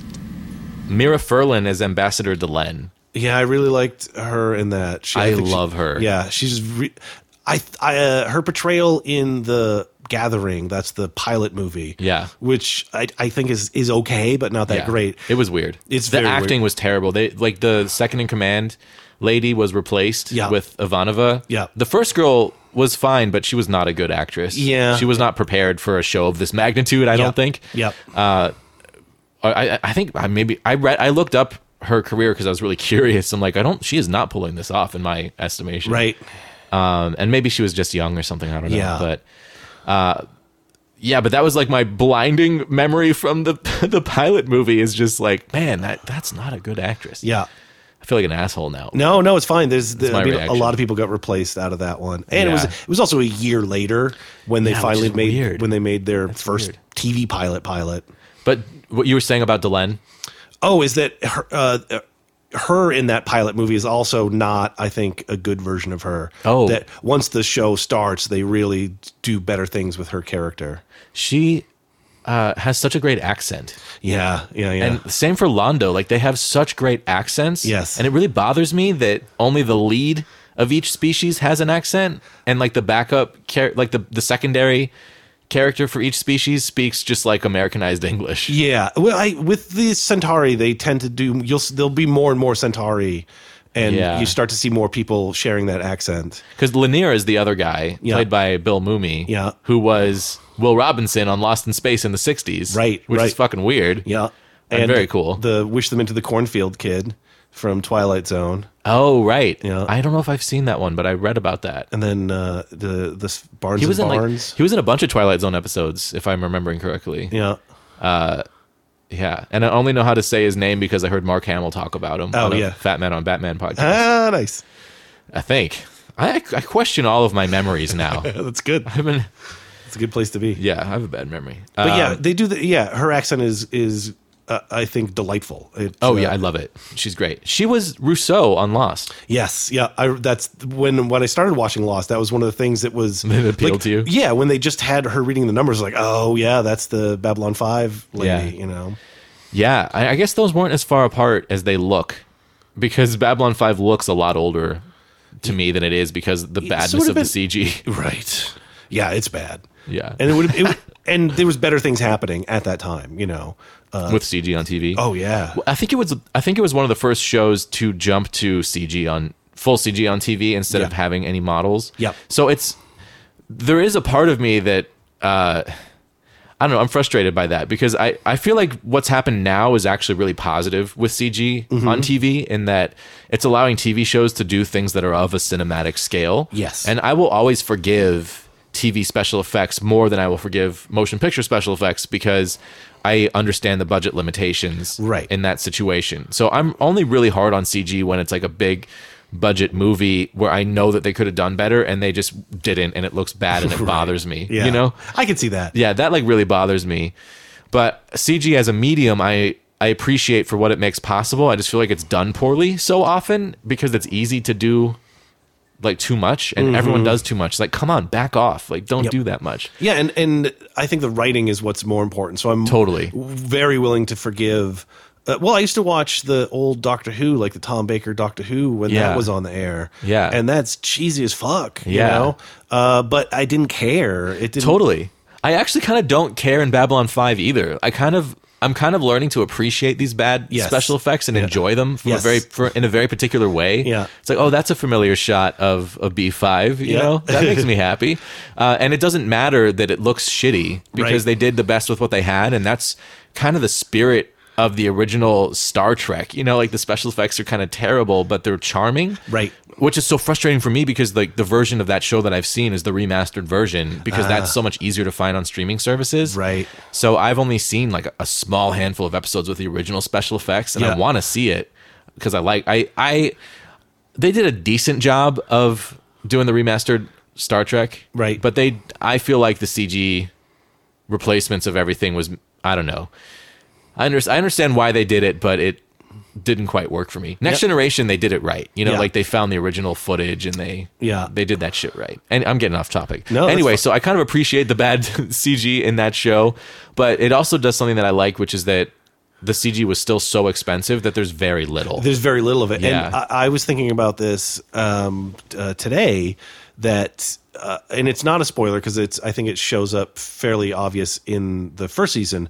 The when there are space pedals, they are short and brutal. you know what I mean? Like there's Yeah. just like you get hit, your your ship explodes. Whoa, There's- you know, cool. That's interesting. Yeah, Uh, but totally. I, I think part of that is that they're doing short scenes. They they can't afford to do Right. like a long, drawn out, elaborate battle. Yeah. So I'm, it made me think about. I'm like, why? So if this bad s- CG is not offending me, what is it about CG that offends me? It, this actually sent me down a rabbit hole of thought. Uh. Ah, yeah. And I was considering the fact that, like, what is the purpose of special effects? It's Right. to set up what your environment is. It's to Right. tell you where you are and where the story takes place. Yeah. And if it's a sci-fi story, it's to set a sense of scale and to I the backdrop of this story is that you are in space and you're alone, like in this spinning hunk of metal. Right. So we need to see what that looks like. Yeah. To get a, a full view of what that means, and the special effects in this show do that. Like they Yeah. convey what they need to from a Yeah. story perspective, and I actually really like that. So like when you watch Transformers. The special or uh, Terminator Genesis is a perfect example because I just rewatched that recently and was struck by how much I didn't like it on a second viewing because I thought I liked it the first time but did not the second time. Uh, so I was really struck by how the CG was more than any human could possibly contemplate to see if they were actually in the environment in that moment. Yeah. So it isn't doing what the story needs you to do. It's doing what the audience wants to see. Right. And that's a fundamental Yeah. point of view that bothers me. Yep. I want I want to be told by a story b- because I think it's good storytelling. You know, I want to be told how to experience it by the the elements of the medium that they are using. Right, You know what I right. mean? And But- special effects is one of those. Yeah. Yeah, that's a good point, and I think that Babylon Five uh, uh, does that well, uh, perhaps by the own their own limitations of the budget Yeah. and the technology. Yeah, Uh, totally. But uh, it's, the JMS does seem like somebody who's very in love with his own writing. So For uh, sure. maybe even with a huge budget, he wouldn't overwhelm it with Yeah. CGI. He would still want Yeah. to have you know i- his scenes and stuff. Hopefully, we'll never find out because I've had one too many of my favorite creators ruined by getting a big budget. And Ah. oh, sure, doing too getting much to do with what they want, CGI. yeah. George Lucas. If I'm going to share in the blame, I'd at least like to share in some of the fun. All right. You can start by taking off your jacket. There's a sink in the back. You can wash your hands. And I am not a doctor. no, but I'm sure we can find something for you to do. I mean, if you're going to join in the fun, you might as well go all the way, right? Richard Biggs is Dr. Stephen Franklin. Oh yeah, Th- he to me is uh, for- in season one is is like an adequate character. He doesn't get. I don't think he gets that much interesting stuff to do now, other than Yeah. he's the doctor. You know, I was frustrated by that character when he first showed up because in the original movie, it's like a like a uh how old was that actor? uh, if I had to guess, I would say late thirties, maybe even early forties. Yeah, and then there was a, a doctor on the show who was also black in the first episode Yeah. who was like 20 years older. Right. So they replaced him with another black doctor in episode 2. Yeah. And I, and I just was thinking, "Oh, so you want to have a black doctor." You Yeah, know? absolutely. Yeah, they had decided that. Oh, uh, yeah, it's like that's a really it's like I appreciate that you want to be inclusive, You Right. know, but I felt this way on New Girl also, where they replaced one black cast member with another single black cast member between Sure. the pilot and episode two. Yeah. and it just it just feels like it just felt I- it feels like oddly racist in a way that. I don't know what to do about because I want there to be black characters on the show, Right. you know? Yeah, it's so one of the things that you'll hear a lot about Babylon 5 is that the writer had trapdoors in his plots. Yeah. So that if something happened with actors or casting or whatever, that if they had an integral part of the plot for the five year plan, that he could drop out from their character and switch it into something else. Yeah. So there's a lot of talk about the uh, psi char- the psychic character who's in the gathering Right. who then isn't in the pilot and then uh, ivanova and then the other uh, commander the female commander second i think they're called uh, and she's a asian woman and then Right. her replacement is uh, you know a russian woman so Right. um, yeah, the doctor, it's a black doctor, goes to another black doctor. The commander of the station, you know, uh, the character, It's replaced by another white guy, right? another white guy Yeah. with the same initials. Weird. It's- it goes and like a from- similar face. I've seen pictures of him. Yeah, yeah. so I I- it, it does feel weird, but I also I think that's part of he has this idea of where he's going to go I with see. it. So you're thinking that the reason those decisions were made is because this creator had characters in mind that he needed to carry through five years. Yeah. And when one actor didn't work out, he looked to another to fill that general position. Or, right, and then and exactly, yeah, because I don't think that there's anything integral in the five-year plan of Babylon Five that you have to have a black doctor, but that he, Yeah. that's what he wanted, and come hell or high water, that's what he was going to do. See, for me, the only thing that would have made sense to do would be uh, uh, if you want if you're if you're trying to have a diverse cast when you have an actors shakeup, like spread the diversity around. You Yeah. know, like why not hire a couple people of It's it's one uh, of the, that are not white, and then maybe Right. like re- if you you know. I I don't know. Like, don't replace re- replace the white guy with like a black woman. You know, Right, make a exactly. black woman the commander in season two. Yeah, Uh, agreed. and then make the doctor like whatever you want. it's one of the it's it's one of the uh, encouraging and frustrating things about Babylon 5 is it feels very much like the creator was thinking in his mind of having diversity but a lot of it comes across as tokenism Right. but even for its time that tokenism was beyond Right. what other people were doing that's something to keep in mind for Yeah. sure. For sure. I feel like uh, it did that in a way that uh, the original series of Star Trek did, but I feel like Next Generation didn't. Yeah. Uh, I, I mean, there are definitely examples where it fucked up, but Right. like as a general, for the basic premise of the show, it did a pretty good job of keeping everyone an even playing field, except Yeah. for the Ferengi. yeah yeah yeah yeah You finally get to know uh, Dr. Biggs. I'm, what am I saying? Richard Biggs is Dr. Franklin. Dr. Franklin yeah The one episode, there's like two episodes where you get to know him a little better. One right. with- doctor centric episodes yeah, one with uh, the woman who was from Lost in Space, which was really fun to have her guest star. right who Uh, never has a scene with Bill Mumy Yeah, which is kind of funny. But they, I'm sure they high fived. Yeah, that's that's she's someone who has come across an alien device uh, that she's using to quote unquote heal people among the underclass of Babylon Five, and then the Right. doctor is suspicious.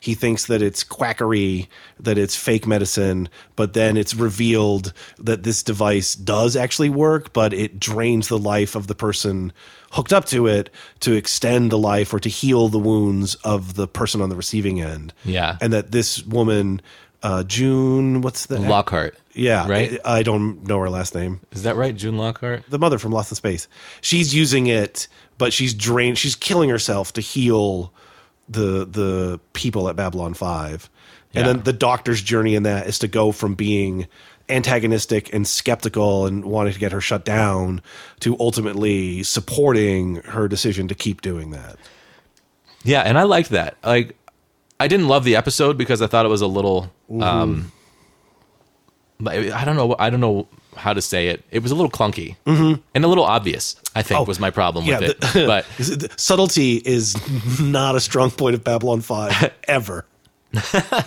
Uh, but I did like that th- it was a story revolving around a character who's going through an ethical dilemma and coming out on a more positive side at the end. Yeah. I like that type of storytelling in general. I think that that's important to do. Yeah. So I like that that's happening, even if I feel like in that particular episode, it wasn't necessarily, th- it didn't really make me feel what it wanted me to, I think. Right. But I still liked it. Yeah, and it shows some of his arrogance softening. Yeah. because the other episode that is really the Doctor Heavy episode is the one Believers, and that's a classic sci-fi thing where there's a, a, a, a an alien race and they have a sick child, and uh, Right. the there's a surgery that an easy to do not risky surgery the doctor can do to save the child's life but the religious beliefs of the family are if you cut him open then his soul will leave and then he might as well be dead that they only believe in cutting open animals not people so they won't and which is a direct analogy to the christian scientists I loved that episode. That Yeah. one actually was a high point of the season for me and Yeah. was the one that really kind of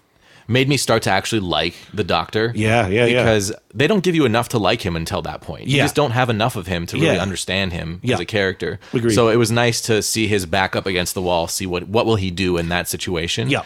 Uh, and I thought that that was a very thoughtful episode that was played out in a really thoughtful way. Yeah. And it gave me hope. yeah that's for the great because future of that's the show. that's when he says i am god Yeah. which is great. I mean, it's uh, I think his arrogance was hinted at, Yeah. and that's a common trope among you Among know doctors. doctors, yeah, on TV. yeah, yeah, yeah, especially. And so then Looking at you, house.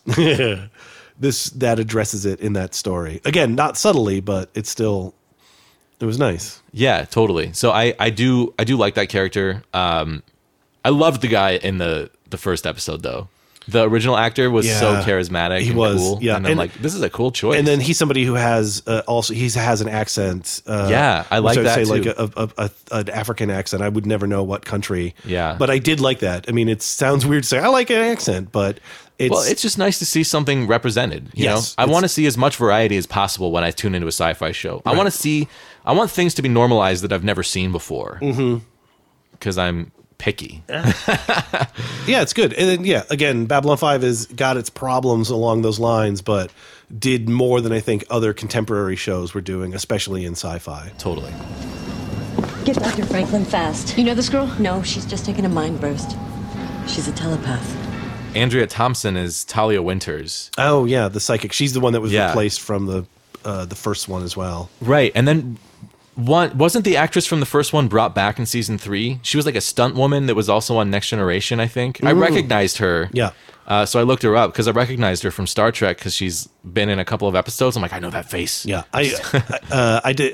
Uh, i if that's a non spoiler for season three, then I will confirm Yeah. that she is brought back later on. That kind of shit excites me though. Like actors leaving and returning to a show. Yeah.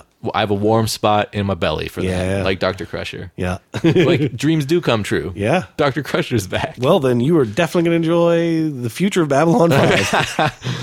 awesome. Um, so she was like a non-entity in the season. Like it seemed, it seemed like they had no idea what to do with her They except don't. have like Garibaldi leer at her. Yeah, and then she, I feel like, is not portrayed the same way as Claudia Christian does with um, Susan Ivanova, where Talia Winters, who has superpowers, Yeah, basically. is often needed to be rescued by Yeah. Garibaldi or other people in the station, where arguably she's one of the most powerful humans for sure on the Yeah. station. She was not presented as a strong character. Yeah, yeah. She se- she seems very fragile and delicate, which is again, I have I don't I'm not criticizing that. It's th- it's not portrayed in any way that's either explained or addressed. Right. By it's uncritical, so it just feels off. Yeah, it just feels like a, a shell of a character. It's like uh it's like oh, I've seen a character like this and other things. I'll put one into here, Right. w- without any real knowledge of who that person was going to be. I feel like the whole Psycor subplot was put there uh, f- more for reasons that are going to have more to do with main characters later than than Right. what's happening now. It just felt like a plant to me. Yeah. uh, that they're planting something into this world now because it's going to get us out of something in the future Right. something big you know like this Right. will be real important later on so i felt like having uh, a character from the psycor on board was important Lieutenant Commander, granted you have your problems with the Psychor, and I sympathize with your feelings, but I won't have you poisoning her with them. Like the facts about the lives they've ruined, the people they destroyed. And the good they've done. that was the one where they found the girl at the lower levels who had psychic ability Yep. and psycor wanted to take her Yep. and sh- it was all about whether or not she has free will Right. i love that episode that Yeah. was a really good one Again, one of the main points is free will in the show. Who can choose what they choose? and seeing that ivanova it- has rebelled against that society personally her mother because of was her mom A, yeah, her mother was a psychic, and then you have to join the psychor, or you have to take drugs that suppress your powers. and that seemed to kind of drive her mom a little crazy, right? Yeah. Yeah, Yeah. taking those drugs. Right, Yeah, it seemed like it had some sort of side effect that ruined her life. ruined her. Yeah, Yeah. totally. That's very compelling backstory. It's Yeah. really that's why a- another reason why I liked Ivanova so much is that she's well rounded as a character. I Yeah. just need more of her. Yeah, yeah, Just yeah. Put her put her at the center of the action more often because it's always Garibaldi and Sinclair. Yeah. and often Londo. Yeah. where's Jakar? Jakar like was only there for half of the season and then he was gone. Yeah, yeah, that's about right. And he he's usually just there in the background dealing with stuff. Uh, um, Andreas Katsoulis, I think, who Yeah. played He's- he's a Ambassador Tom Cardassian. Tomalak, Yeah. uh, uh, the Romulan, the the big bad Romulan in, in Star Trek: Next Generation. Like Yeah. he's the biggest Yeah. Romulan threat in Yeah. Next Generation. He's like the, he's the best. Every Yeah. time you see him, he's just like he makes some weird threat while he's smiling, and then instantly his face goes very serious, and that's when you know that he's not kidding around. Yeah, I was so excited that he was on this show. Um, yeah, he's Oh, Uh, great. He's, great. s- He's a solid actor. Yeah. who I think eh, you know he's wearing the, the most prosthetics I think of of any of the regular cast members, uh, and then he's playing perhaps the most alien of the races. Yeah, and it's, like they're the Klingons of this show. absolutely, absolutely. There were times where I was a little frustrated by how Klingon they were because I know how uh, how much JMS has said in the media about how Star Trek was ripping him off, but I'm like. Right. Like brother, you got to recognize you are ripping off Star Trek, Well, okay. whether you want to or not. Like it's impossible to make sci-fi without ripping off Star Trek. I at would this point. disagree. I think that the Klingon analogy is one. I think it's it. I don't think the intention was to think Klingon. I Hmm. do think the intention with you as a viewer and your uh, impression of the Narn was intended to convey one thing, even though that's not the reality. And I think that that does. Does that come through later? I- I think so, and I think rewatching it with no spoilers in season one, it's made explicit. I think, I hope. Uh, if not, forgive me. But they mention at one point that the Narn are were an agrarian, non-violent species that was colonized by the Centauri, Right. Who devastated their home world and destroyed it. And then that has ended. And I, I don't think they go into how that ended. But now the Narn have, since their colonization, become a militarized. Interesting. And then and they're looking for revenge now.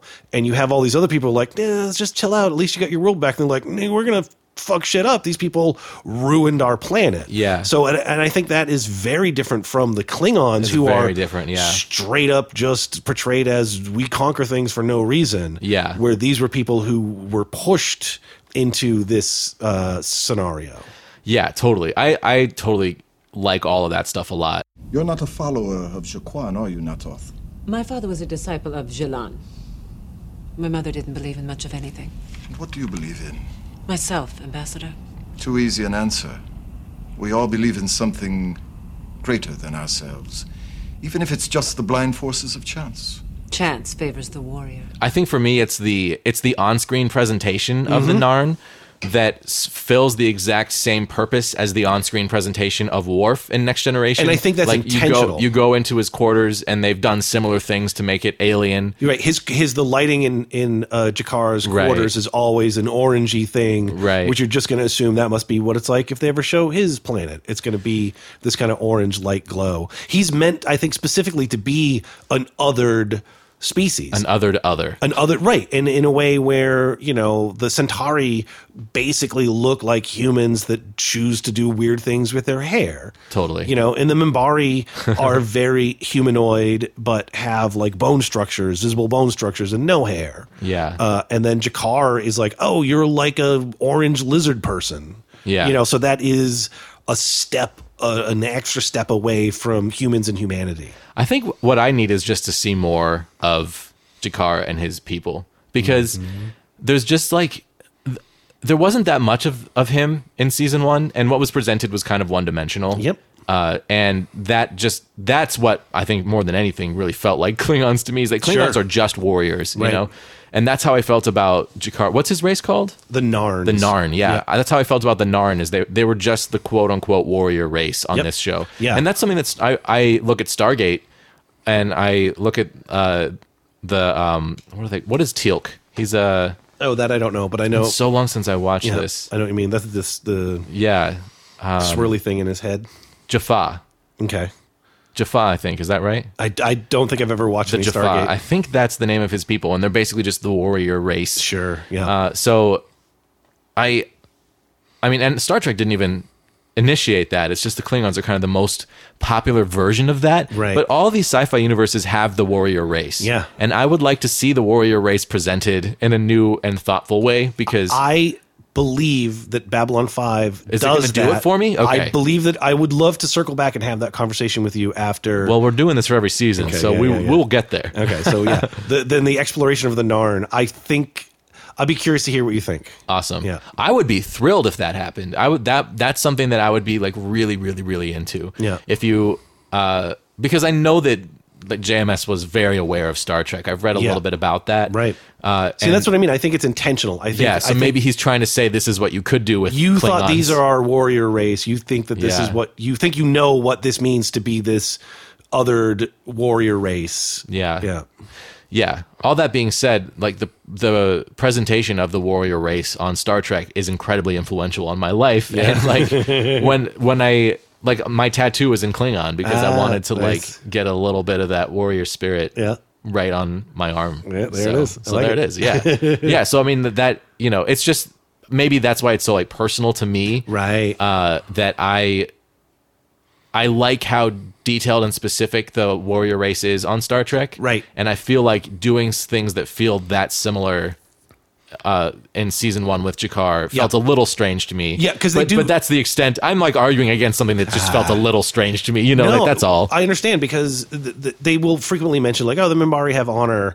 uh, The Mimbari don't lie, that kind of thing, but, Yeah. but they don't go into it. But they have a specific episode where you see that with a Narn, they have like, no, I must seek vengeance on this other person Right. because they did this thing bad to my family, which Yeah. feels very Klingon. yeah, you know, absolutely. uh, the one interesting thing I think, though, is that they go deeper into the Narn uh, and Jakar specifically his religious beliefs, as far Yeah. as like uh you know, this is his religion. He is a religious person. That's so funny because I, I was watching this concurrently with season six of Next Generation. Yeah. And there's an episode towards the end of that where Worf goes on a religious retreat. Yeah. And he's the only character on Next Generation that ever does anything religious. Yeah, yeah. And I watched that like a day or two before I watched something where they did something religious with Jakar, and I'm like, this this is a ri- this is a rip of Klingons. Uh, well, but to be fair, they explored, as we mentioned earlier, uh, Susan Ivanova's uh, Jewish faith. Mm-hmm. Uh, they have specifically mentioned that Sinclair believes in God. For sure. Because Gary Bal- Garibaldi once says, you'd better pray to your God. Yeah. Because Garibaldi is an avowed atheist. That's so, true. So, uh, and the Mimbari, you know, they are steeped in, they have a whole warrior class versus the religious caste. which is something I love actually. The Mimbari I think is the most interesting Because they are species the to me. Mimbari are a warrior race when you get right down to it. They- Totally. they beat Yeah. the fuck out of the. they're like units. warriors and they're very cerebral. Right. It's very interesting. They're like just a. They seem to me to be just kind of an advanced race. You Right. know. Yeah. Like in, in a good way, Right. where they're they're reasonable, but they also have a sense of spirituality. yeah, yeah, absolutely. Yeah. Um, but yeah, I'm really excited to see more with Jakar. Yeah. Was there? I don't know if there was a reason he was only in half of season one. Maybe something with the actor. No, it's part of just the the season one has the most non arc stories of all the seasons. Yeah. So there's a lot of one offs that don't directly tie into anything and aren't arguably aren't needed, you know, to get the Babylon Five uh, the core of its experience. In Yeah. fact, if you look online, there are people that have guides of like, Yeah. oh, if you don't think you're going to like it, but you want to give it a shot, you know, start here, skip a bunch, watch this one, skip a bunch. Yeah. And then the number that you skip, I think there's a couple in season two, and then you're done skipping. Like, oh, really? And then you just watch straight. That's interesting. yeah, one review I read said uh, Babylon Five is a great show that has like like five or seven bad hours, but the like four of those hours are in season one, so like Yeah. you get a bunch of that out of the way. One of those bad hours has to be the one where Garibaldi's boxing friend comes. That is, uh, I did not know this until today, reading through this other person's reviews of it. Yeah. Uh, that's one of the most often mentioned. That one and the Grail one are the two least favorite episodes of the whole show. TKO is the boxing one. Yeah. And Grail is the one where the dude is looking for the Holy Grail. Yeah, that one wasn't. The grill one was fine. I wasn't Yeah. like upset by it at all. Yeah. The the TKO one was just bad. It's it was just bad, yeah. Very badly written and acted, and Yeah. it, it was a waste of time to watch. Yeah. And it's insulting, I think, Yeah. in a lot of ways. I agree. That's the only hour of season one where I was just like, maybe this is a bad idea. Like maybe this is an ill advised journey that I've taken myself upon. Yeah. But I only felt that way that one time. Yeah. That's fair. It's not a good one. It's not. Have you ever watched Sanctuary? It was a sci-fi show. No. Or I mean, a show on Sci-Fi Network. It wasn't a sci- well. I guess it was a science fiction show, but it was kind of like there's a lot of magic involved. Also, it's like a weird combination of sci-fi and magic. Interesting. It's a I like that. I, I, science magic. I like science magic. Sci-Mag. uh, but I loved that show. The season first season was terrible, but it got so good after that. Yeah. But there was a boxing episode in season one where characters got like roid rage from, from some Ah, weird super drug and like became underground fighters. and it was just terrible. Yeah. It was terrible. And it was like reliving that episode all over again with TKO. I'm like, this is terrible. Yeah. I do not enjoy this. Yeah, that if I was to watch Babylon 5 again after going through all five now, that's the kind of thing I'd be like, oh, no, I don't need to see that. Into the sands of blood comes Walker Smith of Earth, the bravest of his race. That was definitely the low point of the season for me. But honestly, I mean, TNG, my favorite show, has lower points than that. When Yes. Beverly fucks a ghost, you don't you don't get much lower than that. Yeah. Or the episode in season two where they save a colony of people from Ireland. Right, right, and, right. Uh, that's very racist. it's terrible. And there's chickens. Babylon 5's biggest sin is just the clunky, awkward humor that they keep trying to make and don't ever quite successfully manage to do. Yeah. But their worst episodes are better than the worst episodes of other science fiction. Yeah. And their best episodes are far and away better than the best of Star Trek. I, I personally think- Oh, really? I think Babylon Wow. 5 that's so this is why I thought we had talked about Babylon 5 once because we were talking about Star Trek and I was saying how much I didn't like Deep Space 9 but it's because Oh yeah. Right, it's because I think Babylon 5 is like the better expression of I do remember you saying that now. Yeah, interesting. Yeah, and it makes me want to now go back and watch Deep Space Nine so I can appreciate it on its own for what it is. Yeah. But for me at the time, I was just like, this other show is murdering you, and no one is watching it, and no one is talking about it. That's and so that just funny. Oh, made me mad. Like, fuck you, Deep Space Nine. I could totally see that. It's so interesting because I I didn't get into Deep Space Nine when it first came out. I actually was kind of anti Deep Space Nine when Yeah. it first aired because I was young. Uh, let's see, what was that? Ninety four. They it's, they started the same year, didn't or ninety three? They're right around the same time. Yeah. Yeah. Let's see. Uh, TNG is eighty seven to ninety two. Yeah. Okay. 93 it's seven years so i th- i think deep space nine started in season six of next generation so maybe 92 Yeah. or 93 that, that and that jives with like babylon 5 starting in 94 because the movie would have been in 93 Yeah, the, I think the movie the movie pilot either came out a couple weeks before the, uh, Deep Space Nine started, or the pilot episode of the TV show after a year after the movie was when they both started. But they Yeah. were the, their first season started really close to each other. right totally so when that happened i like the first episode of deep space nine sets you up to dislike either dislike captain picard or dislike benjamin sisko Right, because they're right. at odds with each Yeah, other yeah. And as like a devout Next Generation fan who was young, I was like a teenager. It just Right. alienated the fuck out of me. I was like, I've been watching this show for as long as I can remember having thoughts. Yeah, at yeah. this point, um, yeah, I was only like eleven, I guess, because I was born in '84. No, I was younger than that. I can't do math. I was like eight years old, eight or nine years old, I guess, when Deep Space Nine started, and I couldn't get into it. Yeah. And then in high school, a friend of mine, Jeff El Haj, was like, "Man, this is a great show. You should watch it." So, uh, Oh.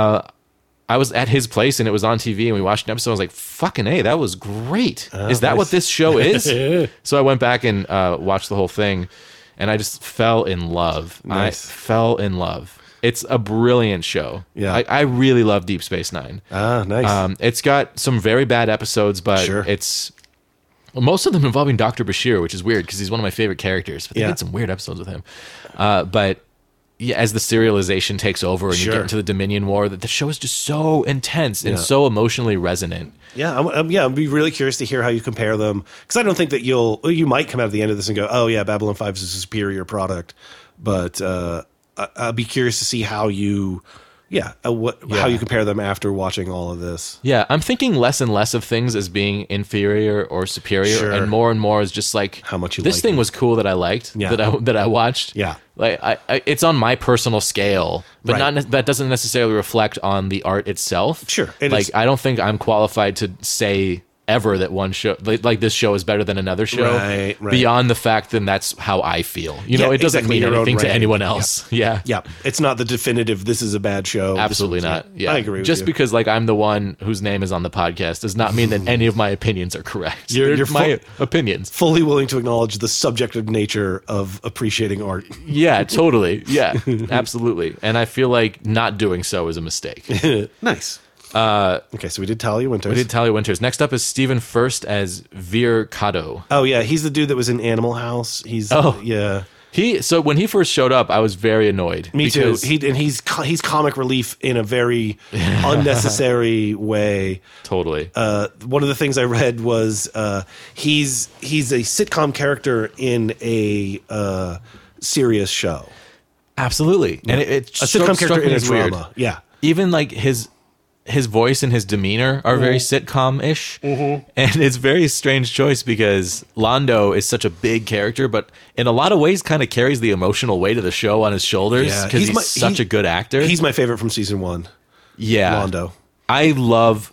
I think he's my favorite performance, not my Yeah. favorite character, but like as far as an actor performing on screen, he's Yeah. the most interesting to watch. He dives in Yes. and he goes over the top with his acting in a way that I think might terrify you if you didn't know that it could pay off. But he really, and I think part of it is like, well, look at the he plays a Centauri, and there. If you've seen Babylon Five pictures, one of the things that's very iconic is the, hair. yeah. uh, that is just like take your hair and spike it up in a I don't know what you would call that, like a a fan, a fan, yeah, from behind your head, very weird looking. Yeah. But then his personality is like, oh, okay, yeah, everything about this is exaggerated. yeah, totally.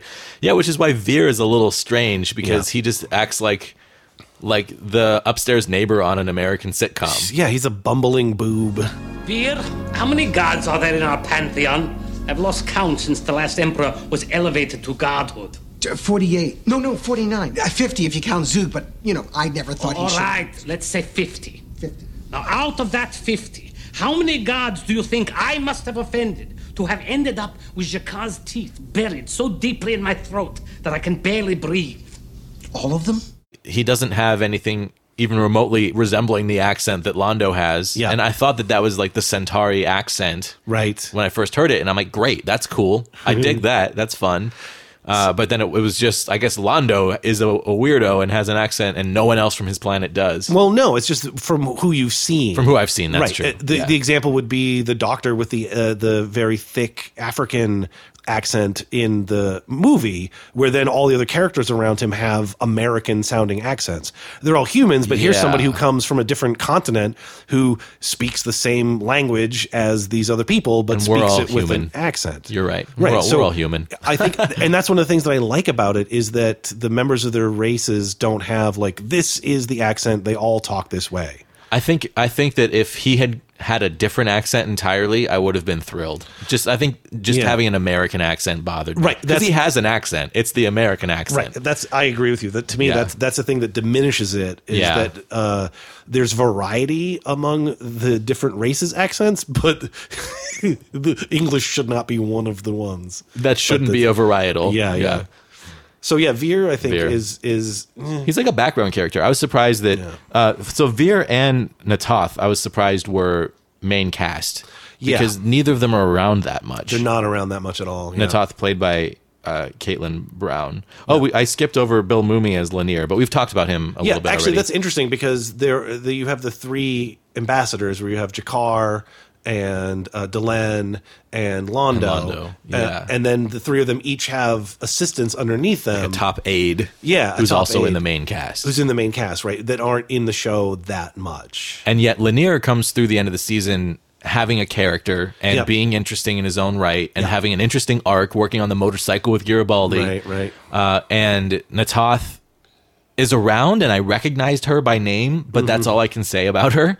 Uh, Mm-hmm. Yep. And then, And she plays much more into that warrior Klingon type. Yeah. Where she's she's not religious the way Jakar is, and Yeah. she's the one that's thirsting after revenge and you know yeah, yeah. Uh, and then Lanier, who is he's like an innocent who, who's not not very well characterized either. Yeah. So there's only one of the three aides that I feel like they really gave solid time to. Yeah. Or I said Lanier. I meant uh, Veer.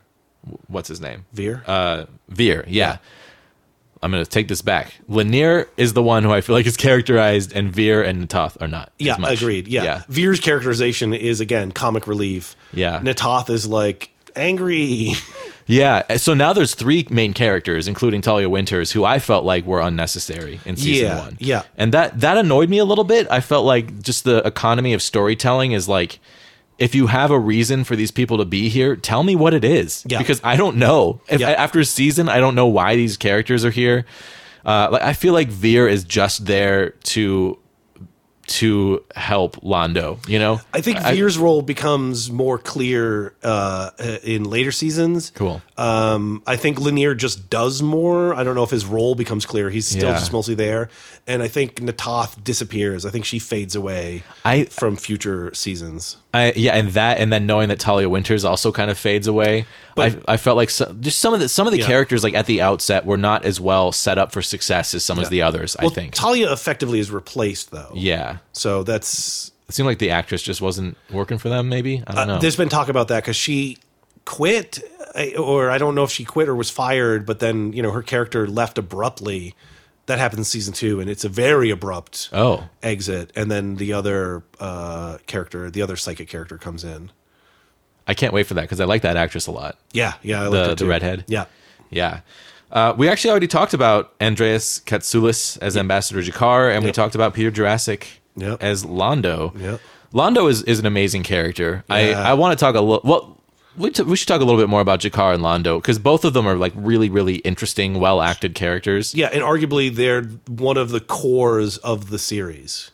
That's the impression that I get from seeing art from season five. Yeah, yeah, Uh, yeah, I'm like, I don't recognize anyone except for these two people. Yeah, Um, so it it seemed clear to me that this the premise of the show was that like Sinclair is the center Yep. of negotiations, Yep. and Lan- Londo. I always want to say Lando or Yeah. Yandu or something. Yeah. Londo and Jakar are kind of pulling him in opposite directions as far as you know being loud voices in Sure. the galaxy. Yeah, and it's not even necessarily uh, like polar opposites. It's just their own.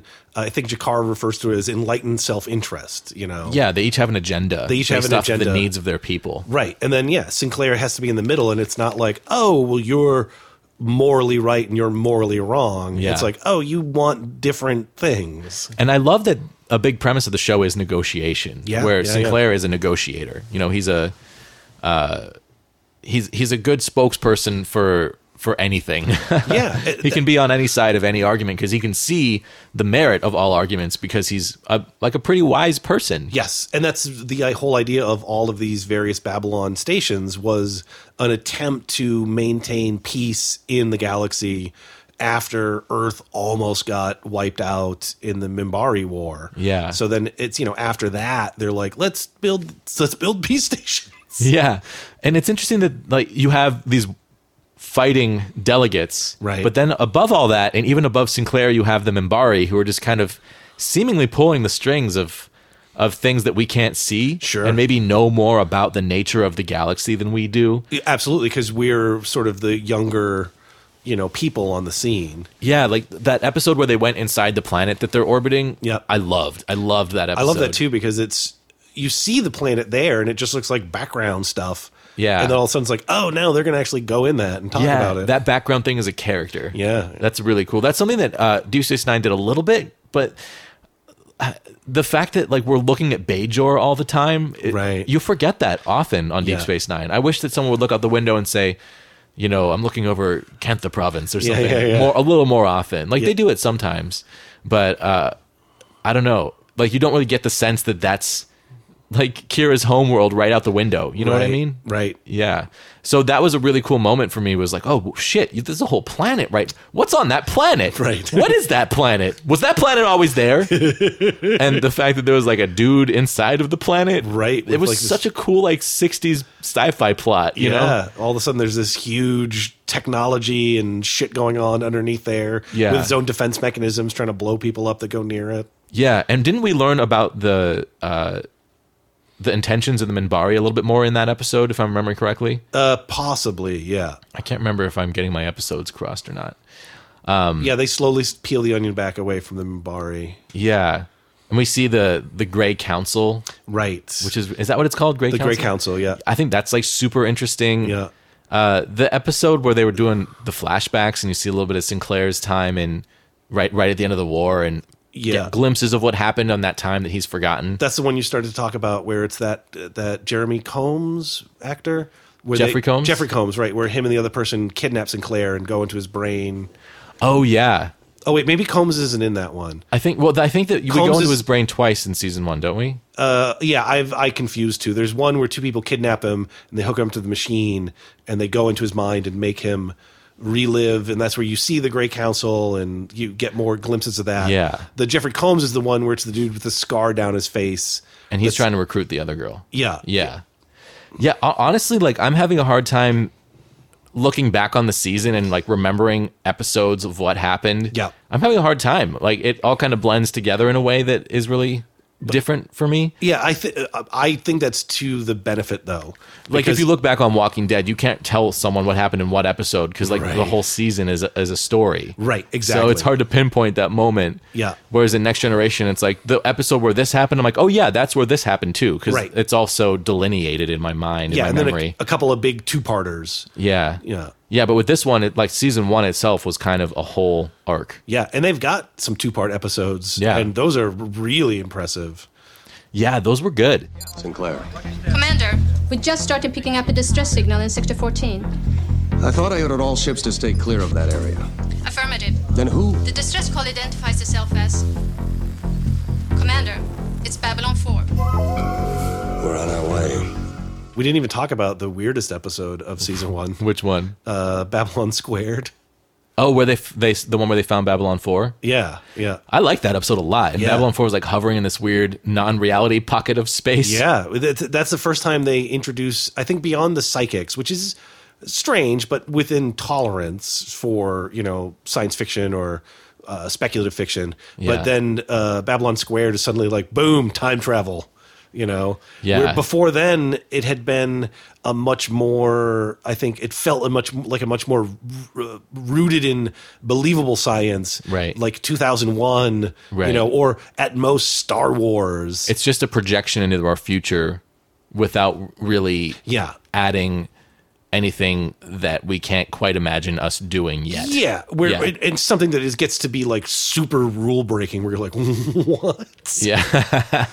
So yeah, that's a that's a interesting episode. I actually, what you just said about the the psychor, what- or the idea that's ba- barely within acceptable limits Yeah. for sci-fi or speculative fiction. That's actually something that I wanted to bring up because I actually had a little bit of a hard time accepting it Ah. uh, in the show. Also because it reminded me of Counselor Troy. Sure. Uh, because you have this female character who can read other people's minds, who's useful in negotiation. Right. And I thought that was really similar. Yeah, Um, except it's like specific, like that's your job. You get hired to do totally. it. Yeah, Well, the biggest difference was that in Star Trek you accept it because she's a betazoid, Mhm. so it you know she's It's not a human. diff- right, it's a different species. but In- accepting that a human could evolve into that t- took a little bit of a, a leap for me. So in Babylon Five, I don't know if it's if you've uh, uh, uh, fully onboarded that.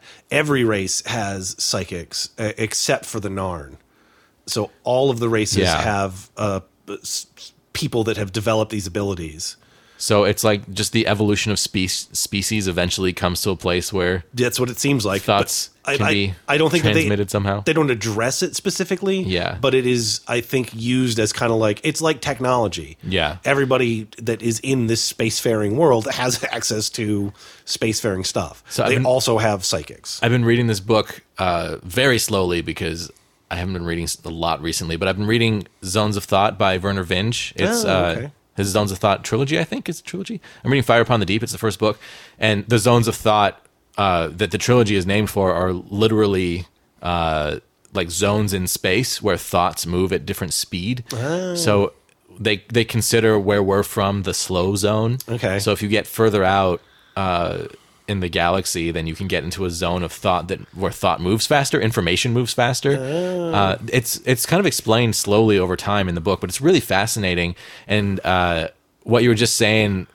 I, I feel like if they'd added one more level to this, Sure. like why why did this develop in humanity? Maybe like something about going out into space, right? Um, you s- people s- become psychic over time of all species just from living in, in zero g for some reason. It's like a Yeah. I don't know if they could have connected one more dot for me. I think I would have liked that a little more more. But I accept it just fine. Like I got used to it, and now I'm totally fine with it. Yeah, and it's an integral part. Yeah. and and they do have it tied into because obviously uh, the Mimbari they do some stuff about Mimbari have prophecies and they have people that have visions and uh, uh, Londo, one of the first things he talks about is how uh, uh, Centauri can sometimes see their death, Yeah. and that when he first met Jakar, he immediately knew that this was the person from his vision of his death, which was Oh, being an wow. old man and That's right. I rem- two I love people that. choking each other to death. I love And so he kn- he knows during all of this that Jakar is the person that's going to kill him. My people,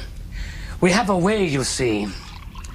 We know how, and sometimes even when, we are going to die. Comes in a dream, huh?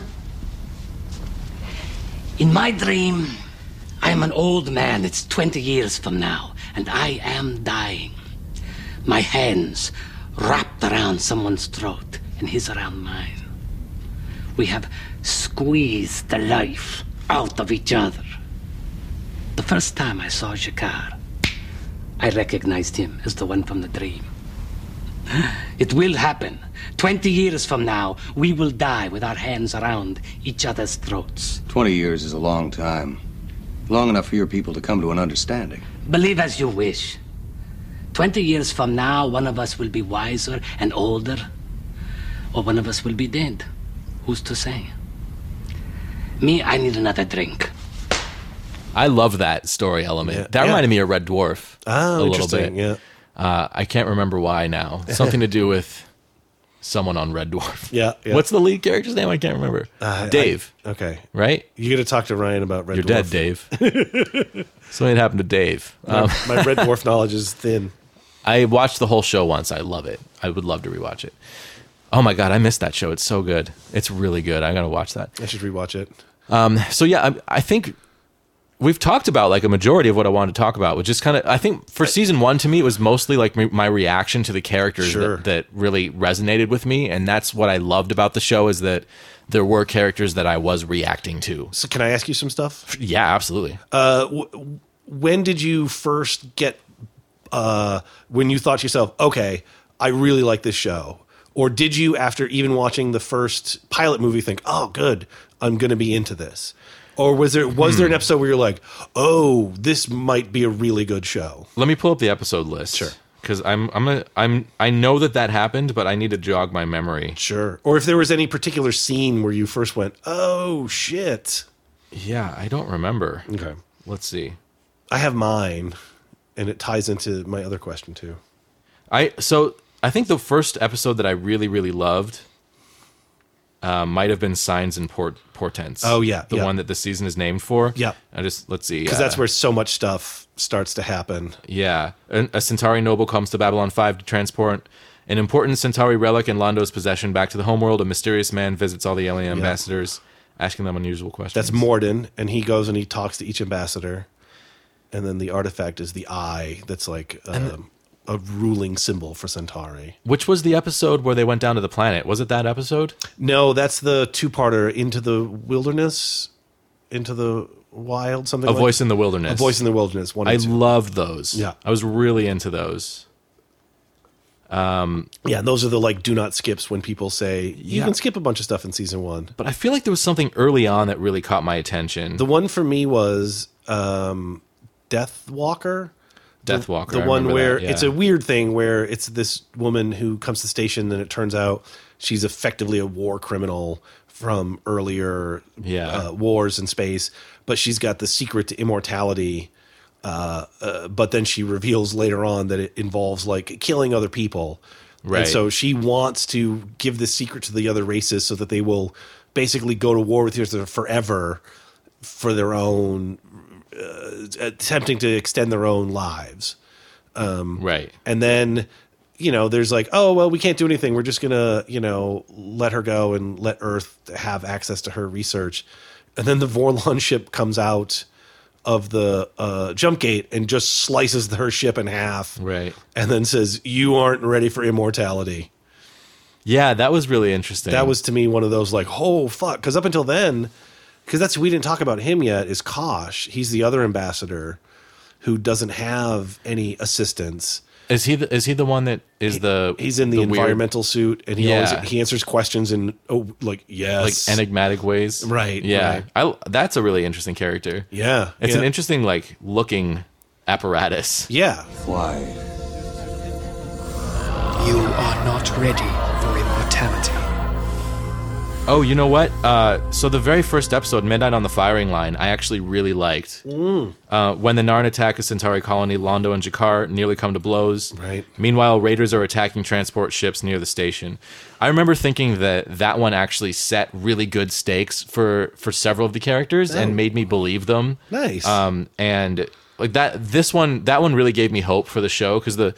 I, the gathering was fine, right? But it was a little slow. Yeah, it was a little bit on the boring side, and I Yeah. didn't quite take a lot of it super seriously because it wasn't selling me. Right. For But an I hour did- and a half, it's slow. yeah, but Midnight on the Firing Line I did take seriously because of how it was presented, and I, I really appreciated that. Nice. That's why I was really impressed when you said that you liked it. You didn't need any. You weren't. You didn't need to get further sold on it because Yeah. there's some people who like sci-fi who will watch even the entire first season and be like, eh, you know. So for me, uh, I if I dislike a, a season, but I liked the first episode, I will still watch the second season. Oh, yeah. Uh, but for a show like this, where the first episode uh, of the series proper showed a lot of promise to Yeah. me, You're in um, then for for sure for second season. Yeah, Oh, basic, basically, I'm I'm in unless like the season bores the shit out of me, right? Because I know what can happen in a season two for a show. Like Yeah. I've seen it so many times where so many of my favorite shows have just gotten so good in season two or even season three. Yeah, like Stargate, I had to stick out till like season four or five before I really loved Wow. it. Okay. but then I loved it. I Yeah. think seasons five, six, and seven of Stargate SG One are three of my favorite. I don't want to keep overselling Seasons. it. I think you're going to be really impressed with what Babylon 5 does in a way that I don't think other shows uh, have done before or since. I think the next really solid serialized sci-fi show uh, was Expanse. I think after Oh, Babylon fuck 5. yeah, it's so good. There's no, nothing I think it goes Babylon 5 and then nothing until you get to Expanse. But Expanse is based on, you know, it's like Game of Thrones. It's bit it's based on written Yeah, it was Material. written by the writing assistant to George R. R. Martin and his friend. ah funny. Yeah.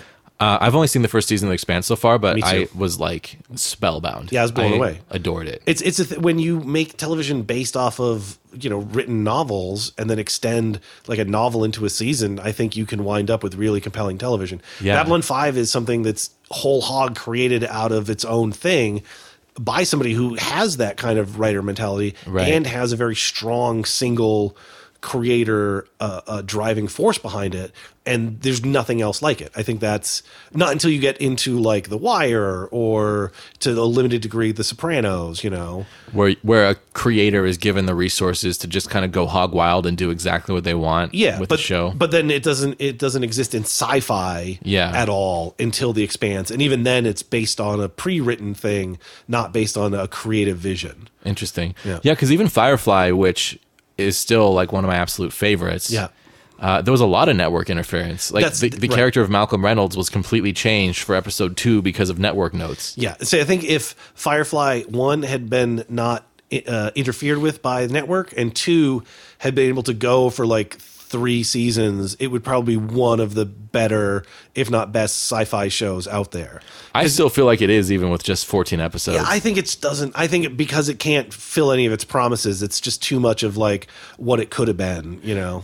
That's interesting. I feel like the show as it exists is like achieves so much in those first few episodes. I actually question whether or not the show would have been able to sustain it because it's burning so brightly right when it starts. Yeah. There's times where I wonder if maybe we were done a favor true. by Firefly ending before it jumped the shark because look at I mean Lost Lost did that, you know? totally like, did. Lost did that. Imagine if if Lost had gotten canceled Right. after season 1. Right. And you would have been like, "No. This could have been the best. This would have been the best thing Yeah, yeah, ever." yeah. But Lost season one is the best season of Lost, Yeah. you know, for sure. So every season after that did something. Season two, it was minor, but it still like did things that made me like the show less. It kept losing the good faith it had built. yeah, like it had absolute good faith in season one. I think X Files did that too. I think X Files made. Yeah. A, I mean, X Files wrote checks its ass couldn't cash. yeah, X Files alienated me.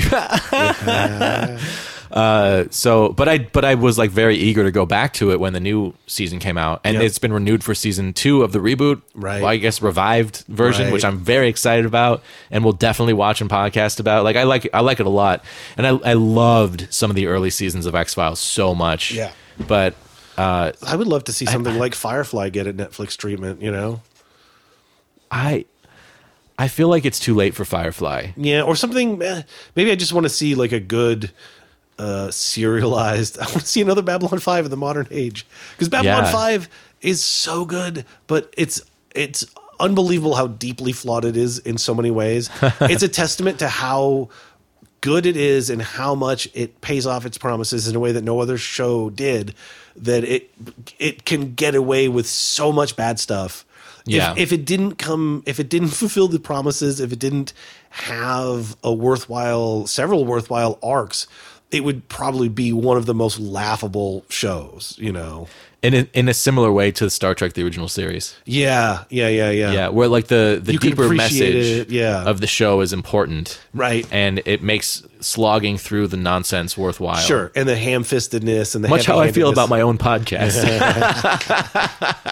well this is definitely a non-skip episode yeah, for sure. This is required listening. this is canon yeah. This is like being nibbled to death by. Uh,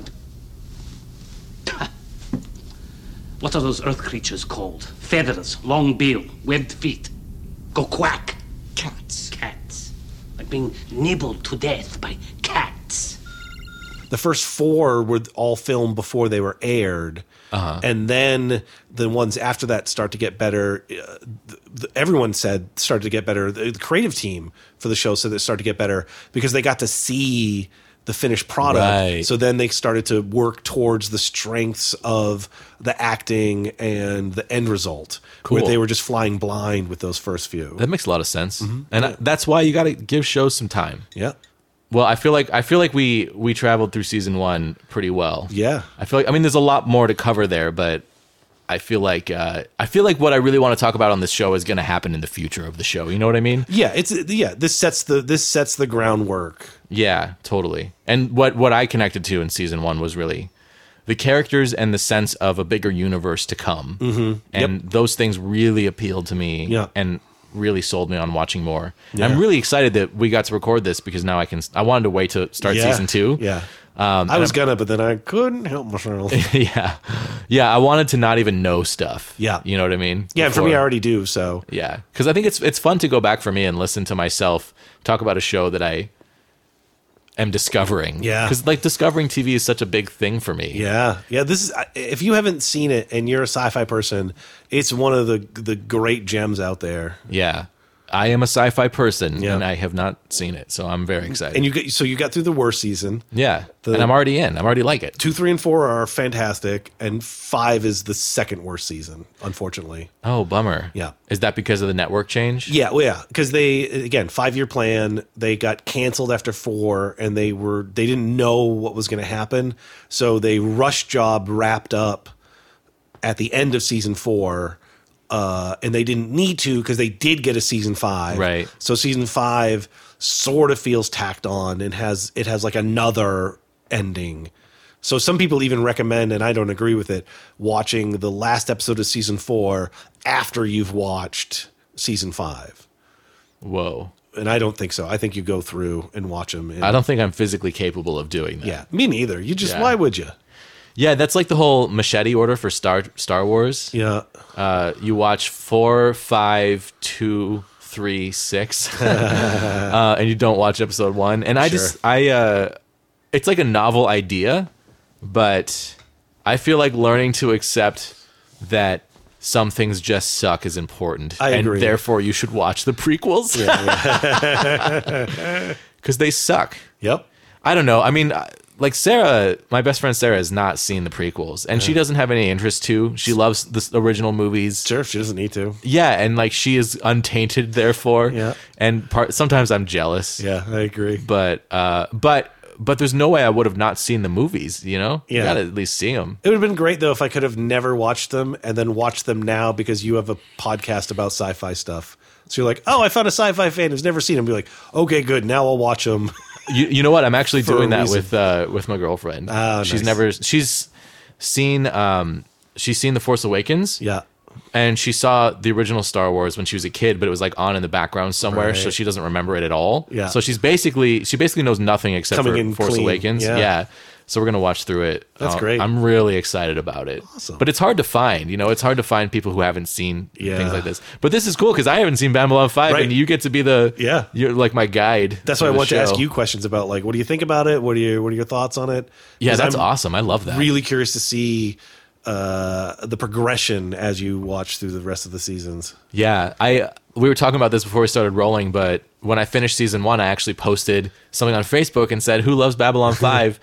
um, because I was hoping that someone who would be good on the podcast would respond, and then it was Perfect. you, and you've been on the show, like Yeah. you're good on the show, and Yeah. then like I was so excited that because we we talked about doing something regular last time, we talked about like recontextualizing Star Wars, Right, right, movies. right. but the more I thought about that, the more I'm like, man, I don't know if that's gonna like that's not gonna last. That doesn't last. Yeah. Yeah, but Babylon Five, that's gonna last. Yeah, we got for a five good we while. got five episodes.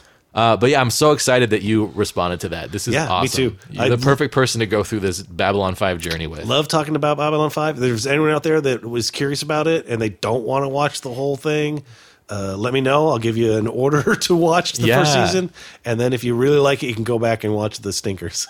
And they would reach you on on Twitter, maybe. Sure, find me, you know. Yeah, you're Douglas W. Fail, Oh, I right see. on I Twitter. should- yes, Douglas W. Fail. I was trying to. I was trying to give That's you good. give me a plug. a trying to give you a plug a plug hole there for you to fill. I'm Douglas W. Fail on most things on Instagram and on Facebook and on Twitter.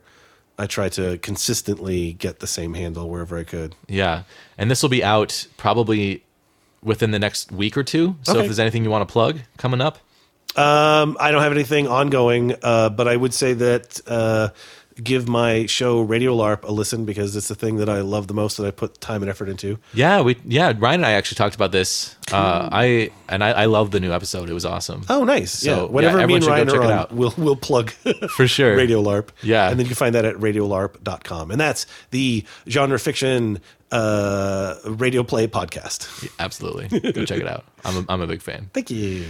Well, this was awesome. This Yeah. is the first step on our on our journey. Yeah, I look forward to watching season two. Yeah, let's do it. All right, cool. Let's do it right now. Let's right watch now. all of season two right now. Next week, Andy is coming back, and we are watching Star Wars for the first time. So while she was in town, before she went back to New York, we recorded an, a massive three hour conversation about Star Wars A New Hope. And it was so much fun. Oh my God. It's really insane that I haven't done a show about that movie yet. I'm really thrilled to have a really in depth conversation about one of the most influential movies on my life and many of your lives coming up next week. It's going to be a really fun episode. Uh, I haven't decided yet if. Um, if that's going to be a two, a one or two parter, I'm going to try to make it in one part if I can do it. If I can't get through the editing, then I might split it up. But we'll see. We'll see. We'll see. Uh, if you'd like to check out my sci fi synth pop music or the rest of my podcast library, my premium podcast, you can find everything at jessemercury.com. Uh, if you want to find the premium podcasts for a dollar each, it's at jessemercury.bandcamp.com. Follow me on Twitter at sci fi project. And if you want to become a new Patreon supporter, that is patreon.com slash sci-fi project. All the links are in the description for the podcast. I love you. Thank you for listening. Until next time, stay nerdy out there.